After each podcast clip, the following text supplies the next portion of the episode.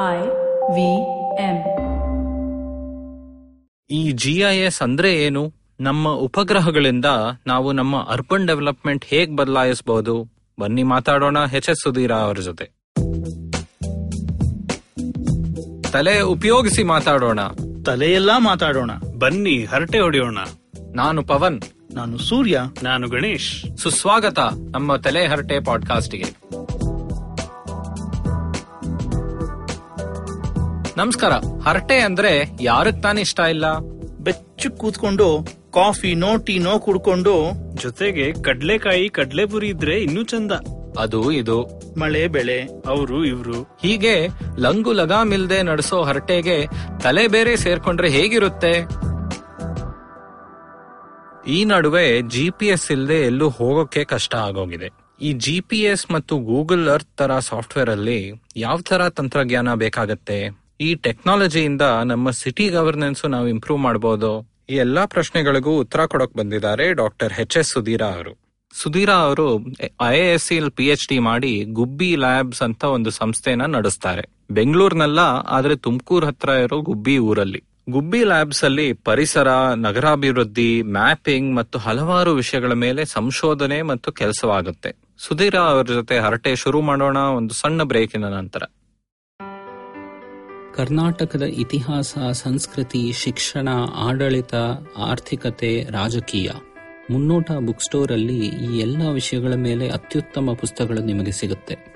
ಬೆಂಗಳೂರಿನ ಬಸವನಗುಡಿಯ ಡಿವಿಜಿ ರಸ್ತೆಯಲ್ಲಿ ಮುನ್ನೋಟ book store ಪ್ರತಿ ತಿಂಗಳು ಎರಡು ಭಾನುವಾರ ಮಾತುಕತೆ ಅನ್ನೋ ಕಾರ್ಯಕ್ರಮ ಬೇರೆ ಬೇರೆ ವಿಷಯಗಳ ಮೇಲೆ ನಡೆಸುತ್ತಾರೆ. ನಿಮಗೆ ಅವಕಾಶ ಇದ್ರೆ ಖಂಡಿತ ಭಾಗವಹಿಸಿ. ನಮ್ಮ ತಲೆಹರಟೆ ಕನ್ನಡ ಪಾಡ್ಕಾಸ್ಟ್ ಕೇಳಿಗರಿಗೆ ಮುನ್ನೋಟ ಬುಕ್ ಸ್ಟೋರ್. ಮತ್ತು ಮುನ್ನೋಟ ಡಾಟ್ ಕಾಮ್ ವೆಬ್ಸೈಟ್ ಅಲ್ಲಿ ಪುಸ್ತಕಗಳ ಮೇಲೆ ಎಕ್ಸ್ಕ್ಲೂಸಿವ್ ಟೆನ್ ಪರ್ಸೆಂಟ್ ಆಫ್ ಸಿಗುತ್ತೆ. Coupon code Harate H A R A T E ಉಪಯೋಗಿಸಿ. ನಮಸ್ಕಾರ ನಾನು ಪವನ್ ಶ್ರೀನಾಥ್. ಸುಧೀರ ಅವರೇ ಸುಸ್ವಾಗತ ನಮ್ಮ ತಲೆಹರಟೆ ಕನ್ನಡ ಪಾಡ್ಕಾಸ್ಟ್ಗೆ ಧನ್ಯವಾದಗಳು ಪವನ್.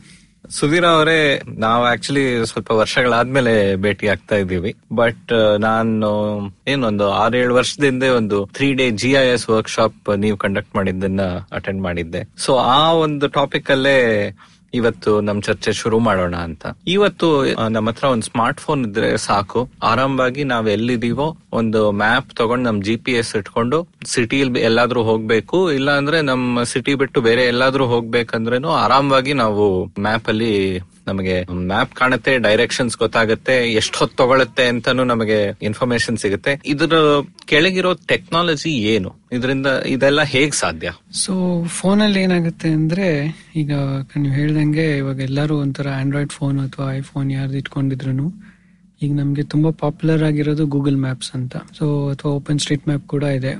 ಓಪನ್ ಸ್ಟ್ರೀಟ್ ಮ್ಯಾಪ್ ಇನ್ನೊಂದು ಅಪ್ಲಿಕೇಶನ್ ಎಸ್ ಎಂ ಆ್ಯಂಡ್ ಅಂತಾನು ಇದೆ. ಬಟ್ ಎಲ್ಲರೂ ಹೆಚ್ಚು ಗೂಗಲ್ ಮ್ಯಾಪ್ಸ್ ಬಳಸ್ತಾರೆ. ಸೊ ಗೂಗಲ್ ಮ್ಯಾಪ್ಸ್ ಅಲ್ಲಿ ಏನಾಗುತ್ತೆ ಅಂದ್ರೆ ಈಗ ನಮ್ಮ ಫೋನ್ ಅಲ್ಲಿ ಒಂದು ಲೊಕೇಶನ್ ಸರ್ವಿಸಸ್ ಅಂತ ಇದೆ. ಲೊಕೇಶನ್ ಸರ್ವಿಸಸ್ ಅಲ್ಲಿ ನಮ್ ಡಿವೈಸ್ ಹ್ಯಾಂಡ್ ಸೆಟ್ ಯಾರು ತಯಾರು ಮಾಡಿರ್ತಾರೆ. ಅವರು ಕೆಲವು ಉಪಗ್ರಹಗಳದ್ದು ರೇಡಿಯೋ ಫ್ರೀಕ್ವೆನ್ಸಿನ ರಿಸೀವ್ ಮಾಡ್ಕೊಳ್ಳೋ ಒಂದು ಕೆಪಬಿಲಿಟಿ ಇರುತ್ತೆ. ಸೊ ನಾವು ತುಂಬಾ ಸುಲಭವಾಗಿ ಜಿ ಪಿ ಎಸ್ ಇದೆ ಅಂತೀವಿ. ಆದ್ರೆ ಅದು ಆಕ್ಚುಲಿ ಟೆಕ್ನಿಕಲಿ ನಾವು ಅದು ಲೊಕೇಶನ್ ಸರ್ವಿಸಸ್ ಅಂತ. ಸೊ ಜಿ ಪಿ ಎಸ್ ಅನ್ನೋದು ಅಮೆರಿಕನ್ ನಾಸಾನವ್ರದೊಂದು ಉಪಗ್ರಹದ ವ್ಯವಸ್ಥೆಗೆ ಗ್ಲೋಬಲ್ ಪೊಸಿಷನಿಂಗ್ ಸಿಸ್ಟಮ್ ಅಂತ ಹೇಳೋದು. ಸೊ ಅವರಲ್ಲಿ ಏನಾಗುತ್ತೆ ಅಂದ್ರೆ ಅವ್ರ ಹತ್ರ ಒಂದ್ ಇಪ್ಪತ್ತೇಳು ಇಪ್ಪತ್ತೆಂಟು ಉಪಗ್ರಹಗಳಿದೆ. ಅದನ್ನ ಭೂಮಿ ಸುತ್ತಲೂ ಯಾವುದೇ ಭೂಮಿಯ ಮುಖದಲ್ಲಿ ಒಟ್ಟಲ್ಲಿ ಎಂಟು ಉಪಗ್ರಹಗಳು ಭೂಮಿ ಕಡೆಗೆ ಕಾಣೋ ಹಾಗೆ ಅಂತರಿಕ್ಷದಲ್ಲಿದೆ. ಸೊ ಅದೇನ್ ಮಾಡುತ್ತೆ ಅಂದ್ರೆ ಈಗ ನನ್ನ ಫೋನಲ್ಲಿ ಅದರಿಂದ ಬರೋ ಸಿಗ್ನಲ್ಸ್ಗೆ ರಿಸೀವ್ ಮಾಡ್ಕೊಳಕ್ ಮಾತ್ರ. ಸೊ ನಮ್ ಫೋನ್ ಅಲ್ಲಿ ಅದಕ್ಕೆ ಯಾವ ಫ್ರೀಕ್ವೆನ್ಸಿ ಬರುತ್ತೆ ಅದು ರಿಸೀವರ್ ತರ ಅಷ್ಟೇ. ಸೊ ಫೋನ್ ಇಂದ ನಾವೇನ್ ಕಳ್ಸಲ್ಲ. ಕಳಿಸ್ಲಿಕ್ಕೆ ಆಗೋದೇ ಇಲ್ಲ. ಫೋನ್ ಲಿಂದ ಕಳ್ಸಕ್ಕೆ ನಮ್ಗೆ ಸಿಕ್ಕಾಪಟ್ಟೆ ಎನರ್ಜಿ ಬೇಕು ಟ್ರಾನ್ಸ್ಮಿಟ್ ಮಾಡಕ್ಕೆ. ಸೊ ಅಷ್ಟೆಲ್ಲ ಆಗಲ್ಲ. ಆ ಸಿಗ್ನಲ್ ಮಾತ್ರ ಸಿಗ್ಬೋದು ನಮ್ಗೆ. ಸೊ ಆ ತರ ಎಂಟು ಅಟ್ಲೀಸ್ಟ್ ಯಾವ್ದಾರ ಒಂದ್ ಎಂಟು ಹತ್ತು. ಈಗ ಈಗ ನಾವು ಟ್ರಾಪಿಕಲ್ ಹತ್ರ ಇರೋದ್ರಿಂದ ನಮ್ಗೆ ಆಲ್ಮೋಸ್ಟ್ ಹತ್ತು ಹನ್ನೆರಡೆಲ್ಲ ಕೆಲವು ಕಡೆ ಕೆಲವು ಟೈಮ್ ಚೆನ್ನಾಗಿ ಸಿಗುತ್ತೆ. ನಮ್ಮ ಆಕಾಶದಲ್ಲಿ ನಮ್ಮ. ತಲೆ ಮೇಲ್ಗಡೆ ಹೊರೈಸನ್ ಅಂತ ಏನಿದೆ ಅದರಲ್ಲಿ ನಮ್ಗೆ ಎಂಟರಿಂದ ಹನ್ನೆರಡು ಉಪಗ್ರಹಗಳದ್ದು ಸಿಗ್ನಲ್ ಸಿಗ್ಬೋದು. ಸೊ ಇದಕ್ಕೆ ಏನಾಗುತ್ತೆ ಅಂದ್ರೆ ಈ ತರ ಇದೀಗ ಏನಾಗಿದೆ ಜಿ ಪಿ ಎಸ್ ಕೂಡ ಅದೇನಾಯ್ತು ಅಂದ್ರೆ ಅಮೆರಿಕಾದವರು ಒಂಥರ ಫಸ್ಟ್ ಮಾರ್ಕೆಟ್ ಅಲ್ಲಿ ಇವಾಗ ಫಸ್ಟ್ ಮೂವರ್ ಅಡ್ವಾಂಟೇಜ್ ಅಂದಂಗೆ. ಅದರದ್ದು ಡಿವೈಸ್ ಮ್ಯಾನುಫ್ಯಾಕ್ಚರರ್ಸ್ಗೆ ಅದರದ್ದು ಸರಿ ಫ್ರೀಕ್ವೆನ್ಸಿ ಮಾಡ್ಕೊಳಕ್ಕೆ ಚಿಪ್ ಮಾಡಕ್ಕೆ ಕಮರ್ಷಿಯಲೈಸ್ ಮಾಡಿದ್ರು ಫಸ್ಟ್ ಈಗ ಹೆಂಗ್ ಈ ತರ ಲೊಕೇಶನ್ ಇದಕ್ಕೆ ಜಿಯೋ ಸ್ಟೇಷನರಿ ಇದಕ್ಕೆ ಹೇಳ್ತೀವಿ, ಅದೇ ತರ ಇವಾಗ ರಷ್ಯಾದು ಇದೆ. ಗ್ಲೋನಾಸ್ ಅಂತ. ಇಂಡಿಯಾನು ಇಂಡಿಯಾದನು ಇವಾಗ ಉಪಗ್ರಹಗಳನ್ನ ಬಿಟ್ಟಿದ್ದಾರೆ. ಹಂಗೆ ಯುರೋಪಿಯನ್ ಯೂನಿಯನ್ ಇದೆ ಚೈನಾದಿದೆ ಸೊ ಈ ಬೇರೆ ಬೇರೆಯವರು ಅವ್ರವ್ರು ಮಾಡ್ಕೊಂತ ಇದ್ದಾರೆ. ಆದ್ರೆ ಪ್ರಪಂಚಾದ್ಯಂತ ಏನಾಗಿದೆ ಒಂಥರ ಇವಾಗ ಹೆಂಗೆ ನಾವು ಫೋಟೋ ಕಾಪಿಯರ್ಗೆ ಜೆರಾಕ್ಸ್ ಮೆಷಿನ್ ಅಂತೀವೋ ಯಾಕಂದ್ರೆ ಜೆರಾಕ್ಸ್ ಒಬ್ಬ manufacturer company photo copy machine ಮಾಡೋ ಕಂಪನಿ ಜೆರಾಕ್ಸ್ ಹೌದು. ಸೊ ಫೋಟೋ ಕಾಪಿ ಪ್ರಕ್ರಿಯೆಗೆನೆ ಜೆರಾಕ್ಸ್ ಅನ್ನೋ ತರ ಆಗಿದೆಯೋ ಹಂಗೇನೆ ಜಿ ಪಿ ಎಸ್ ಆಗೋಗಿದೆ. ಸೊ ಜಿ ಪಿ ಎಸ್ ಅನ್ನೋದು ಅಮೆರಿಕನ್ ವ್ಯವಸ್ಥೆ. ಸೊ ನಾವ್ ಯಾವ್ದೇ ಕ್ಷಣದಲ್ಲಿ ಅಮೆರಿಕ ಏನಾರ ಇವತ್ತು ನಮ್ಗೆ ಸಿಗ್ನಲ್ ಕೊಡಬಾರ್ದು ಅಂದ್ರೆ ನಮಗ್ ಸಿಗಲ್ಲ. ಅಂದ್ರೆ ಅಂದ್ರೆ ಫೋನ್ ಅಲ್ಲಿ ಅವಾಗ ಲೊಕೇಶನ್ ಸರ್ವಿಸಸ್ ವರ್ಕ್ ಆಗಲ್ಲ. ಕೆಲವು ಹ್ಯಾಂಡ್ಸೆಟ್ಸ್ ಅಲ್ಲಿ ಗ್ಲೋನಾಸ್ ಕೂಡ ಇದೆ. ರಿಸೀವರ್ ಸೊ ಗ್ಲೋನೆಸ್ ಇದ್ದವರು ರಷ್ಯನ್ ಇದಕ್ಕೆ ಆ ಸಿಗ್ನಲ್ ಅನ್ನ ಪಡ್ಕೊಂಡು ಅದ್ರ ಮೇಲೆ ನಾವು ನ್ಯಾವಿಗೇಷನ್ ಮಾಡ್ಕೋಬಹುದು ಹಾಗೆ. ಇದು ಈ ವ್ಯವಸ್ಥೆ ಸಾಕಷ್ಟು ವರ್ಷಗಳಿಂದ ಬಂದಿದೆ. ಇಂಡಿಯಾದವರು ಇವಾಗ ಬಿಟ್ಟಿದ್ದಾರೆ. ಇದು ಇನ್ನು ಕಮರ್ಷಿಯಲೈಸ್ ಆದ್ರೆ ಹೆಚ್ಚು ಪ್ರಯೋಗ ಆಗುತ್ತೆ. ಅಂದ್ರೆ ಡಿವೈಸ್ ಮ್ಯಾನುಫ್ಯಾಕ್ಚರರ್ಸ್ಗೆ ಅದ್ರ ಮೇಲೆ ಅಪ್ಲಿಕೇಶನ್ಸ್ ಬಿಲ್ಡ್ ಮಾಡ್ಕೊಳ್ಳೋದಕ್ಕೆ ಬಿಟ್ರೆ ಆಗುತ್ತೆ. ಸೊ ಯಾಕೆ ಬೇರೆ ಬೇರೆ ದೇಶಗಳು ಅಥವಾ ಸಾಮರ್ಥ್ಯ ಉಳ್ಳ ದೇಶಗಳು ಇದನ್ನ ತಮ್ಮದೇ ವ್ಯವಸ್ಥೆ ಮಾಡ್ಕೊಂಡಿದ್ದಾರೆ ಅಂದ್ರೆ ಈಗ ಈ ಈ ತರ ಲೊಕೇಶನ್ ಸರ್ವಿಸಸ್ನ ಕೆಲವು ಸ್ಟ್ರಾಟಜಿಕ್ ಅಪ್ಲಿಕೇಶನ್ಸ್ ಅಲ್ಲೂ ಬಳಸ್ತಾರೆ. ಮಿಸೈಲ್ ಮಿಸೈಲ್ ಆಗ್ಬೋದು ಅಥವಾ ಬೇರೆ ಇವಾಗ ಶಿಪ್ ನ್ಯಾವಿಗೇಷನ್ ಇದೆ ಆ ತರ ಎಲ್ಲ. ಸೊ ಅಕಸ್ಮಾತ್ ಈಗ ಏನಾರ ಯುದ್ಧ ಆದ್ರೆ ಇವತ್ತಿವಾಗ ಜಿ ಪಿ ಎಸ್ ಎಲ್ಲರೂ ಬಳಸ್ತಾ ಇದ್ರೆ ಅಮೆರಿಕ ಅವ್ರಿಗೆ ದಾರಿ ತಪ್ಪಿಸೋ ಸಂಭವನೂ ಇದೆ ಅಥವಾ ಕೊಡದೇ ಇರೋ ಮಾಡೋ ನಿರ್ಧಾರನೂ ತಗೋಬಹುದು ಸೊ ಈ ವಿಷಯದಲ್ಲಿ ಏನಾಗಿತ್ತು ಅಂದ್ರೆ ಮುಂಚೆ ಈ ಜಿ ಪಿ ಎಸ್ ಅನ್ನೋದು ಶುರು ಮಾಡಿದಾಗ ನಾಸಾದವರು ಅಂದ್ರೆ ಬೇಕು ಅಂತಾನೆ ಅದಕ್ಕೊಂದ್ ಎರರ್ ಹಾಕಿ ಇಂಟ್ರೊಡ್ಯೂಸ್ ಮಾಡಿದ್ರು. ಓಹೋ. ಯಾರಿಗೂ ನಿರ್ದಿಷ್ಟವಾಗಿ ಲೊಕೇಶನ್ ಸಿಗಬಾರ್ದು ಅನ್ನೋ ತರ ಅಂದ್ರೆ ತೀರಾ ನಿರ್ದಿಷ್ಟವಾಗಿರ್ತಿರ್ಲಿಲ್ಲ. ಒಂಚೂರು ಈ ಕಡೆ ಆ ಕಡೆ ಒಂದು ಹದಿನೈದು ಇಪ್ಪತ್ತು ಮೀಟರ್ ಆ ಕಡೆ ಈ ಕಡೆ ಬರೋ ತರ ಇತ್ತು. ಸೊ ಬಿಲ್ ಕ್ಲಿಂಟನ್ ಅವರು ಪ್ರೆಸಿಡೆಂಟ್ ಆಗಿದ್ದಾಗ ಅವರು ಕಡೆ ಆರ್ಡಿನೆನ್ಸ್ ಪಾಸ್ ಮಾಡಿದ್ದು ಈ ಎರರ್ ಅನ್ನ ತೆಗೆಯೋದಕ್ಕೆ. ಓಹೋ. ಸೊ ನೀವು ಇದ್ರ ಬಗ್ಗೆ ಹುಡುಕಿದ್ರೆ ನಿಮ್ಗೆ ಬಹುಶಃ ವಿಕಿಪೀಡಿಯಾದಲ್ಲೂ ಸಿಗ್ಬಹುದು ಅಂದ್ರೆ ಒಂದ್ ಕಾಲದಲ್ಲಿ ಇದು ಆಲ್ಮೋಸ್ಟ್ ಮಿಲಿಟರಿ ಟೆಕ್ನಾಲಜಿ ಆ ತರ ಕಲ್ಪನೆ ಇತ್ತು ಅವ್ರದ್ದು. ಆಮೇಲೆ ನಾವೆಲ್ಲ ಉಪಯೋಗಿಸಬಹುದು ಬೇರೆ ದೇಶದವರು ಉಪಯೋಗಿಸಬಹುದು ಅಂತ ಮಾಡಿದ್ದಾರೆ. ಅವಾಗ್ಲೂ ಬೇರೆ ದೇಶದವ್ರು ಉಪಯೋಗಿಸ್ತಾ ಇದ್ರು ಆದ್ರೆ ಒಂಥರ ಇಂಟ್ರೊಡ್ಯೂಸ್ಡ್ ಎರರ್ ಇತ್ತು. ಇವಾಗ ಒಂದು ಲೆವೆಲ್ ಮೇಲೆ ಲೊಕೇಶನ್ ಎಕ್ಸಾಕ್ಟ್ ಆಗಿ ಬಿಟ್ಕೊಡ್ತಾ ಇರ್ಲಿಲ್ಲ. ಸೊ ಈಗ ನನ್ನ ಫೋನ್ ಅಲ್ಲಿ ಇವಾಗ ನಾನು ಇಲ್ಲಿ ಇಟ್ಕೊಂಡಿದ್ರೆ ನಂಗೆ ಕರೆಕ್ಟ್ ಆಗಿ ಅಟ್ಲೀಸ್ಟ್ ನಾಲ್ಕು ಉಪಗ್ರಹಗಳದ್ದು ಸಿಗ್ನಲ್ ಚೆನ್ನಾಗಿ ಸಿಕ್ಕಿದ್ರೆ ನಾವು ಈಗ ಮ್ಯಾಥಮೆಟಿಕ್ಸ್ ಅಲ್ಲಿ ಟ್ರಯಾಂಗ್ಯುಲೇಷನ್ ಅಂತೀವಲ್ಲ? ಹೌದು. ಸೊ ನಂಗೆ ಎರಡು ಲೊಕೇಶನ್ ಪಾಯಿಂಟ್ ಇದ್ರೆ ಅದರಿಂದ ಒಂದು ಜಾಗದ್ದು ನಿರ್ದಿಷ್ಟವಾಗಿ ಸಿಗುತ್ತೆ.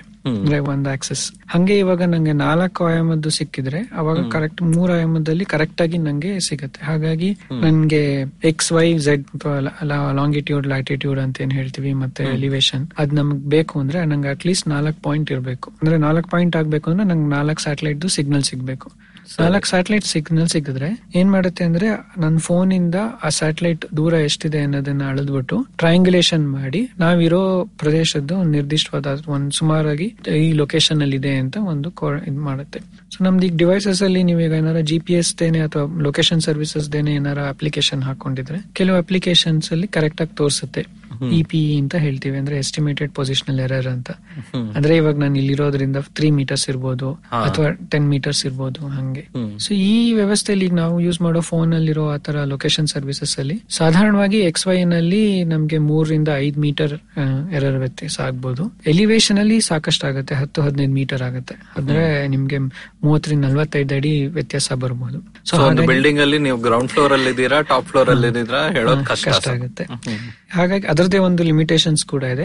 ಆದ್ರೆ ಇದಕ್ಕೆ ನಾವು ಇನ್ನು ಪ್ರೆಸಿಷನ್ ಅಲ್ಲಿ ಮಾಡೋದಕ್ಕೆ ಡಿ ಜಿ ಪಿ ಎಸ್ ಅಂತಾನು ಇದೆ ಮೆಥಡ್ ಸೊ ಅದು ಡಿಫ್ರೆನ್ಷಿಯಲ್ ಜಿ ಪಿ ಎಸ್ ಅಂತ. ಸೊ ಅದರಲ್ಲಿ ಇನ್ನೂ ನಿರ್ದಿಷ್ಟವಾಗಿ ನಿಖರವಾಗಿ ಮಾಡಬಹುದು ಇವತ್ತೆಲ್ಲ ಸರ್ವೇನಲ್ಲಿ ಇವಾಗ ಸಿವಿಲ್ ಇಂಜಿನಿಯರಿಂಗ್ ಅಲ್ಲೆಲ್ಲ ಬಳಸ್ತಾರೆ. ಈಗ ನೀವು ಹೊಸ ರೋಡ್ ಕನ್ಸ್ಟ್ರಕ್ಷನ್ ಪ್ಲಾನಿಂಗ್ ಆ ತರದಕ್ಕೆಲ್ಲ ಅಲ್ಲೆಲ್ಲ surveying D G P S ಮಾಡ್ತಾ ಇದ್ದಾರೆ ಓಹೋ ಇನ್ನು ಇವಾಗ ಇನ್ನು ಒಂದ್ ಲೆವೆಲ್ ಮೇಲೆ ಹೋಗಿ ಡ್ರೋನ್ ಎಲ್ಲ ಬಳಸ್ತಾ ಇದಾರೆ ಮ್ಯಾಪಿಂಗ್ ಆತರ ತರ ಮಾಡೋದಕ್ಕೆ. ಬಟ್ ಸರ್ವೇಯಿಂಗ್ ಅಲ್ಲಿ ಇವಾಗ ಡಿಜಿಪಿಎಸ್ ಜಿ ಪಿ ಎಸ್ ಎಲ್ಲ ನಿಖರವಾಗಿ ಮಾಡೋ ಚೆನ್ನಾಗಿ ಮಾಡ್ತಾ ಇದೆ. ಅದೆಲ್ಲ ಅಪ್ಲಿಕೇಶನ್ ವೈಸ್ ತುಂಬಾ ಚೆನ್ನಾಗಿದೆ ಈ ಜಿ ಪಿ ಎಸ್ ಈ ಲೊಕೇಶನ್ ಸರ್ವಿಸಸ್ ನಾವು ಎಲ್ಲಿದ್ದೀವಿ ಅಂತ ಅದ್ರ ಬಗ್ಗೆ ನಮಗೆ ಮಾಹಿತಿ ಸಿಗುತ್ತೆ.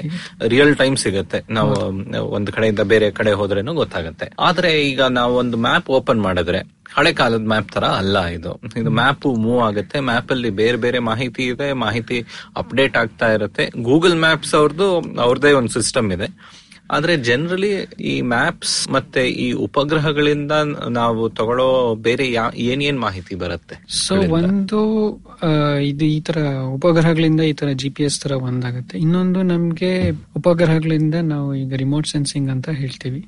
ಅಂದ್ರೆ ದೂರ ಸಂವೇದಿ ಅದರಿಂದ ಬೇಸಿಕಲಿ ಒಂದು ನಾವು ಏನು ಒಂದು ಎರಡ್ ಮೂರ್ ಸಾವಿರ ಕಿಲೋಮೀಟರ್ ಮೇಲ್ಗಡೆಯಿಂದ ಫೋಟೋ ತೆಗ್ದಂಗೆ. ಸೊ ಈಗ ನೀವು ಲ್ಯಾಂಡ್ ಸೈಟ್ ಅಂತ ನಾಸಾದಿದೆ ಇಂಡಿಯಾದನ್ನು LISS three LISS four I R S Indian remote sensing series ಇದೆ ಅದ್ರ ಬಗ್ಗೆ.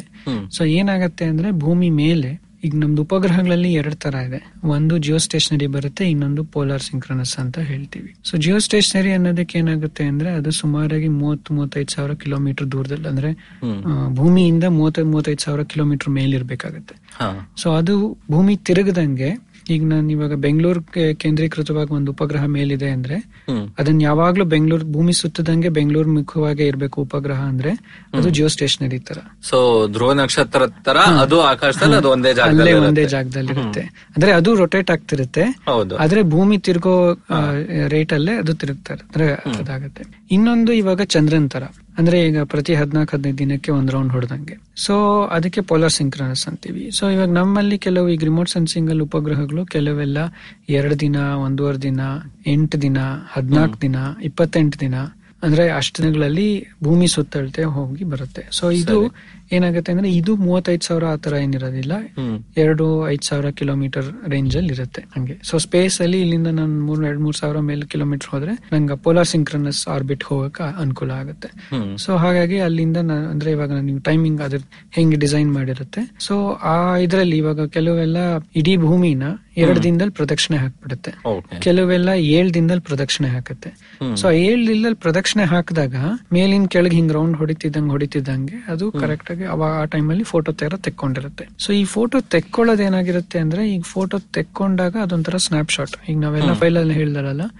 ಫೋನ್ ಅಲ್ಲಿ ಕ್ಯಾಮ್ರಾ ತೆಕ್ಕೊಂಡಂಗೆ. ಆದ್ರೆ ನಾವು ಕ್ಯಾಮ್ರಾ ಫೋನ್ ಅಲ್ಲಿ ತೆಕ್ಕೊಂಡಾಗ ಅದನ್ನ ನಾವು ನಾವ್ ಏನ್ ಮಾಡಿದೀವಿ ಅಂದ್ರೆ ನಾವು ನೋಡೋದೆಲ್ಲ ವಿಸಿಬಲ್ ರೀಜನ್ ಅಂದ್ರೆ ಬ್ಲೂ ಗ್ರೀನ್ ರೆಡ್ ರೇಂಜ್ ಏನಿದೆ ಅದ್ರಲ್ಲಿ ನೋಡ್ತೀವಿ. ಸೊ ಫೋಟೋ ತೆಕ್ಕೊಂಡಾಗ ಬರೀ ಈ ರೇಂಜ್ ಅಲ್ಲಿ ನಮ್ ಕಣ್ಣಲ್ಲಿ ಏನಾಗಿದೆ ನಮ್ ನಾವು ನಾವ್ ನೋ ನೋಡೋ ನೋಟಾನು. ಒಂಥರ ರಿಮೋಟ್ ಸೆನ್ಸಿಂಗ್ ರಿಮೋಟ್ ಹತ್ತಡಿ ನೂರಡಿ ಸಾವಿರ ಅಡಿ ರಿಮೋಟ್ ಹಾ ನಮ್ದೇನಾಗಿದೆ ಕಣ್ಣು ನಾವು ಅಥವಾ ನಮ್ದು ನಮ್ ಡಿಸೈನ್ ಹೆಂಗಾಗಿ ಎವಾಲ್ವ್ ಹೆಂಗಾಗಿದೀವಿ ಅಂದ್ರೆ ಕಣ್ಣಲ್ಲಿ ನ್ಯಾಚುರಲ್ ಸೆನ್ಸರ್ಸ್ ಇದೆ. ಸೊ ವಿಸಿಬಲ್ ರೀಜನ್ ಅಲ್ಲಿ ನಾವು ಹೊರಗಡೆ ಚಿತ್ರಗಳನ್ನ ಅಥವಾ ಏನಿದೆ ಲೈಟ್ ಅನ್ನ ಅಬ್ಸರ್ವ್ ಮಾಡ್ಕೊಂಡು ತಲೆಯಲ್ಲಿ ಅದನ್ನ ಆಗ್ಲೇ ರನ್ ಟೈಮ್ ಅಲ್ಲಿ ಪ್ರೊಸೆಸ್ ಮಾಡ್ತೀವಿ. ಈಗ ನಾನು ಇಲ್ಲಿ ನಿಮ್ ಜೊತೆ ಸ್ಟುಡಿಯೋಲ್ ಕೂತಿದ್ದೀನಿ ಎದುರು ಹಿಂಗ್ ಕೂತಿದ್ದೀರಾ? ಫುಲ್ ಎಲ್ಲ ರನ್ ಟೈಮ್ ಅಲ್ಲಿ ತಕ್ಷಣ ತಕ್ಷಣ ಆಗೋಗುತ್ತೆ. ಸೊ ಈ ಬಣ್ಣ ಕಾಣಿಸ್ತಾ ಇದೆ ಹಂಗೆಲ್ಲ ಇದೇ ರೀತಿ ಏನಾಗಿದೆ ನಾವು ಉಪಗ್ರಹಗಳಲ್ಲಿ ಸೆನ್ಸರ್ಸ್ ಹಾಕಿರ್ತೀವಿ. ಆದ್ರೆ ಈ ಸೆನ್ಸರ್ ಏನಾಗುತ್ತೆ ಅಂದ್ರೆ ಬರೀ ವಿಸಿಬಲ್ ರೀಜನ್ ಅಲ್ಲಿ ನೋಡಕ್ ಆಗೋದಿಲ್ಲ ಅಂದ್ರೆ ಕ್ಯಾಮ್ರಾ ತರ ನಾವೀಗ ಫೋನ್ ಅಲ್ಲಿ ಹಾಕಿರೋ ತರ ವಿಸಿಬಲ್ ರೇಂಜ್ ಅಲ್ಲಿ ಫೋಟೋ ಏನ್ ತೆಗೆಯೋದಿಲ್ಲ. ಸೊ ಅದಕ್ಕೆ ಬೇರೆ ಬೇರೆ ಬ್ಯಾಂಡ್ಸ್ ಇದೆ. ಸೊ ಅದರಲ್ಲೂ ಕ್ಯಾಟಗರೀಸ್ ಮಾಡ್ತೀವಿ ನಾವು. ಸೊ ಸ್ಪೆಕ್ಟ್ರಲ್ ರೆಸಲ್ಯೂಷನ್ಸ್ ಅಂತ ಹೇಳ್ತೀವಿ. ಸೊ ಇದು ಅಲ್ಟ್ರಾ ವೈಲೆಟ್ ಸೊ ಇವಾಗ ನಮ್ದು red blue green near infrared short wave infrared ಅಂತೆಲ್ಲ ಶುರು ಆಗುತ್ತೆ ಸೊ ಈಗ ನಾವು ನಾರ್ಮಲ್ ತುಂಬಾ ಪಾಪ್ಯುಲರ್ ಆಗಿರೋ ಮಲ್ಟಿ ಸ್ಪೆಕ್ಟ್ರಲ್ ಅಲ್ಲೇನೆ ಸುಮಾರಾಗಿ ಎಂಟು ಬ್ಯಾಂಡ್ ಬರುತ್ತೆ. ಆ ಎಂಟು ಬ್ಯಾಂಡ್ ಅಲ್ಲಿ ನಾವು ಯಾವ್ದಾರ ಒಂದ್ ಮೂರ್ ಬ್ಯಾಂಡ್ ತಗೊಂಡು ಅಥವಾ ಗ್ರೀನ್ ರೆಡ್ ನಿಯರ್ ಇನ್ಫ್ರಾರೆಡ್ ಆ ತರ ತಗೊಂಡು ನಾವು ಅದರಲ್ಲಿ ಫಾಲ್ಸ್ ಕಲರ್ ಕಾಂಪೋಸಿಟ್ ಅಥವಾ ಇವಾಗ ನೀವು ಗೂಗಲ್ ಅರ್ತ್ ಅಥವಾ ಇವಾಗ ಸ್ಯಾಟಲೈಟ್ ಮ್ಯಾಪ್ ನೋಡಿದ್ರೆ ಅದೆಲ್ಲ ಟ್ರೂ ಕಲರ್ ಕಾಂಪೋಸಿಟ್ ಹಂಗೆ. ಸೊ ನಾವು ಅದರದ್ದು ಬೇರೆ ಬೇರೆ ಲೇಯರ್ಸ್ ಅನ್ನ ತಗೊಂಡು ಮರ್ಜ್ ಮಾಡಿ ಅದ ಕಾಂಪೋಸಿಟ್ ಅಂತ ಮಾಡ್ತೀವಿ. ಅಂಡ್ ಅದರಲ್ಲಿ ಇವಾಗ ನೀವು ಇನ್ಫ್ರಾರೆಡ್ಗೆ ಒಂದು ಆರೆಂಜ್ ಕಲರ್ ಕೊಡಿ ಅಂತ ನೀವು ಅದೇ ಫಾಲ್ಸ್ ಕಲರ್ ಅಂದ್ರೆ ಹಂಗೆ. ಬೇರೆ ಬೇರೆ ನೀವೇ ನಾವು ಯಾವ್ ಬೇಕಾದ್ರೆ ಕಲರ್ ಅಸೈನ್ ಮಾಡುತ್ತೆ. ಸೊ ಬಟ್ ಏನಂದ್ರೆ ಟ್ರೂ ಕಲರ್ ಮಾಡ್ಬೇಕಾದ್ರೆ ಟ್ರೂ ಕಲರ್ ಅಸೈನ್ ಮಾಡ್ತೀವಿ. ಫಾಲ್ಸ್ ಕಲರ್ ಮಾಡ್ಬೇಕಾದ್ರೆ ಆರ್ ಬಿ ಜಿ ನ ಉಲ್ಟಾ ಮಾಡುತ್ತೆ. ಅಂದ್ರೆ ನಾವು ಆರ್ ಬಿ ಜಿ ಅಂತ ಇರೋದಿಲ್ಲ. So green red near infra red ತಗೊಂಡು ಅದಕ್ಕೆ ಬೇರೆ ಅಸೈನ್ ಮಾಡಿರುತ್ತೆ. ಸೊ ನಂಗ ಫಾಲ್ಸ್ ಕಲರ್ ಅಲ್ಲಿ ಏನಾಗುತ್ತೆ ಅಂದ್ರೆ ನಂಗೆ ವೆಜಿಟೇಷನ್ ಎಲ್ಲ ಅಂದ್ರೆ ಮರ ಗಿಡಗಳೆಲ್ಲ ಕೆಂಪು ಕಾಣುತ್ತೆ. ಓಹೋ. ಮತ್ತೆ ಇವಾಗ ಮಣ್ಣು ಅಥವಾ ಬಿಲ್ಟಪ್ ಅಂದ್ರೆ ಆ, ಕಟ್ಟಡಗಳಿರುವಂತ ಪ್ರದೇಶಗಳೆಲ್ಲ ನಂಗೆ ಒಂಥರ ಬಿಳಿ ಅಥವಾ ಬ್ಲೂ ನೀಲಿ ಬಣ್ಣದಲ್ಲಿ ಕಾಣುತ್ತೆ. ಯಾಕಂದ್ರೆ ಇನ್ನು ಜಾಸ್ತಿ ಆತರ ಇನ್ಫ್ರಾರೆಡ್ ಅಂದ್ರೆ ಸ್ವಲ್ಪ ಹೀಟ್ ಇಂದ ಬರೋ ಹೀಟ್ ಇಂದ ಇರುತ್ತೆ. ಮತ್ತೆ ಮಾಯಿಶ್ಚರ್ ಇರೋದೆಲ್ಲ ಇವಾಗ ನೀರಿರೋ ಪ್ರದೇಶಗಳೆಲ್ಲ ನಂಗೆ ಡಾರ್ಕ್ ಬ್ಲೂ ಬರುತ್ತೆ. ಸೊ ಕೆರೆಗಳೆಲ್ಲ ಇನ್ಫ್ರಾರೆಡ್ ಅಲ್ಲಿ ತುಂಬಾ ಚೆನ್ನಾಗಿ ಬರುತ್ತೆ. ಸೊ ಒಂದೊಂದು ಬ್ಯಾಂಡ್ ಒಂದೊಂದು ವಿಶಿಷ್ಟತೆ ಇದೆ. ಸೊ ಇವಾಗ ನಾನು ಬರೀ ಇವಾಗ ನಾನು ವೆಜಿಟೇಷನ್ ನೋಡ್ತೀನಿ ಅಂದ್ರೆ. ಇನ್ಫ್ರಾರೆಡ್ ರೆಡ್ ಅಲ್ಲೇ ನಾವು ಒಂಥರ ಅದರಲ್ಲಿ ಆ ಎರಡು ಬ್ಯಾಂಡ್ ಅಲ್ಲೇ ಆಟ ಆಡ್ತೀವಿ. ಸೊ ಅದಕ್ಕೆ ಒಂದು ಇಂಡೆಕ್ಸ್ ಕೂಡ ಇದೆ ನಾರ್ಮಲೈಸ್ ಡಿಫರೆನ್ಸ್ ವೆಜಿಟೇಷನ್ ಇಂಡೆಕ್ಸ್ ಅಂತ. ಅದನ್ನು ಬಳಸ್ಕೊಂಡು ನಾವು ವೆಜಿಟೇಷನ್ ಏನಿದೆ ಅಂತಾನೆ ನೋಡ್ಬೋದು. ಅದರಲ್ಲಿ ಇವಾಗ ಅದೊಂಥರ ರೇಷಿಯೋ ಸೊ ಅದ್ರಲ್ಲಿ ನೋಡ್ಕೊಂಡು ನಾವು ಎಷ್ಟು ಒಂಥರ ಹಸಿರುತನ ಎಷ್ಟಿದೆ ಅಂತ ಗ್ರೀನ್ನೆಸ್ ಮೆಜರ್ ಮಾಡ್ತೀವಿ. ಹಾಗೆ ನೀರ್ಗುನು ಇನ್ಫ್ರಾರೆಡ್ ಅನ್ನೇ ಮತ್ತೆ ಬಳಸ್ತೀವಿ ರೆಡ್ ಇನ್ಫ್ರಾರೆಡ್ ಅನ್ನೇ ಬಳಸ್ ಸೊ ಇನ್ಫ್ರಾರೆಡ್ ಇದ್ದಾಗ ನಮ್ಗೆ ನೀರಿಂದು ಗೊತ್ತಾಗುತ್ತೆ ಹಂಗೆ. ಸೊ ನೀರ್ ನೀರಿನ ಪ್ರದೇಶಗಳು ಸೊ ಅದಕ್ಕೆಲ್ಲ ಇವಾಗ ಏನೇನೋ ಬೇರೆ ಮೆಥಡ್ಸ್ ಜಾಸ್ತಿ ಆಗಿದೆ ಮತ್ತೆ ಕಂಪ್ಯೂಟಿಂಗ್ ಫೆಸಿಲಿಟಿ ತುಂಬಾ ಚೆನ್ನಾಗಿದೆ ಇವಾಗ. ಸೊ ಮುಂಚೆ ಎಲ್ಲ ಏನಾಗೋದು ಅಂದ್ರೆ ನಂಗೆ ಸ್ಯಾಟಲೈಟ್ ಡೇಟಾ ಇದ್ರೆ ನಂಗೆ ಈಗ ಒಂದು ಸೀನ್ ಒಂದ್ ಒಂದ್ ಫೋಟೋಗ್ರಾಫಿ ಈಗ ಬೆಂಗಳೂರ್ದೆ ನಾನು ತಗೊಂಡೆ ಅಂದ್ರೆ ಮೂವತ್ ಮೀಟರ್ ರೆಸಲ್ಯೂಷನ್ ಮೂವತ್ ಮೀಟರ್ ಬೈ ಮೂವತ್ ಮೀಟರ್ ರೆಸಲ್ಯೂಷನ್ ಮಲ್ಟಿಸ್ಪೆಕ್ಟ್ರಲ್ ಈ ತರ ತಗೊಂಡ್ರೆ ಅದೊಂದು ನಾನ್ನೂರ್ ಎಂ ಬಿ ಆಗುತ್ತೆ ಜಿಪ್ ಫೈಲ್ ನಾನು ಅನ್ಜಿಪ್ ಮಾಡಿ ಓಪನ್ ಮಾಡಿಟ್ರೆ ಒಂದ್ ಜಿ ಬಿ ಆಯ್ತು. ಅದ್ರ ಮೇಲೆ ಒಂದ್ ಫಾಲ್ಸ್ ಕಲರ್ ಕಂಪೋಸಿಟ್ ಮಾಡಿದ್ರೆ ಇನ್ನೊಂದ್ ಇನ್ನೂರ್ ಎಂ ಬಿ ಆಯ್ತು. ಅದ್ರ ಮೇಲೆ ನಾನು ಕ್ಲಾಸಿಫಿಕೇಶನ್ ಎಲ್ಲ ಮಾಡಿ ನಾನೆಲ್ಲ ತೆಗ್ದಿಡೋ ಅಷ್ಟೊತ್ತಿಗೆ ಎರಡ್ ಜಿ ಬಿ ಆಯ್ತು. ಒಂದು ಅದು ಒನ್ ಟೈಮ್ ಡೇಟಾ ಸೊ ನಾನು ಆತರ ಇವಾಗ ಲ್ಯಾಂಡ್ ಕವರ್ ಚೇಂಜ್ ಏನಾರ ಅಂದ್ರೆ ಭೂ ಬಳಕೆ ಹೇಗ್ ಬದಲಾಗಿದೆ ಎಲ್ಲೆಲ್ಲಿ ಕಟ್ಟಡಗಳು ಬಂತು ಅಥವಾ ಹೊಸ ಬಿಲ್ಡಿಂಗ್ ಬಂತು ಕೆರೆ ಏನಾಯ್ತು ಮರ ಗಿಡಗಳದ್ದು ಏನಾಯ್ತು ಮತ್ತೆ ವ್ಯವಸಾಯ ಎಲ್ಲೆಲ್ಲಿ ಮಾಡಿದ್ರು ಮಾಡಿಲ್ಲ ಅಂತದನ್ನೆಲ್ಲ ನಾನು ನೋಡ್ತಾ ಹೋಗ್ತಾ ಇದ್ರೆ ಒಂದು ಮ್ಯಾಪ್ ಮಾಡಕ್ಕೆ ಬೇರೆ ಟೈಮಿಂದೆಲ್ಲ ತಗೊಂಡ್ ಹೋದ್ರೆ.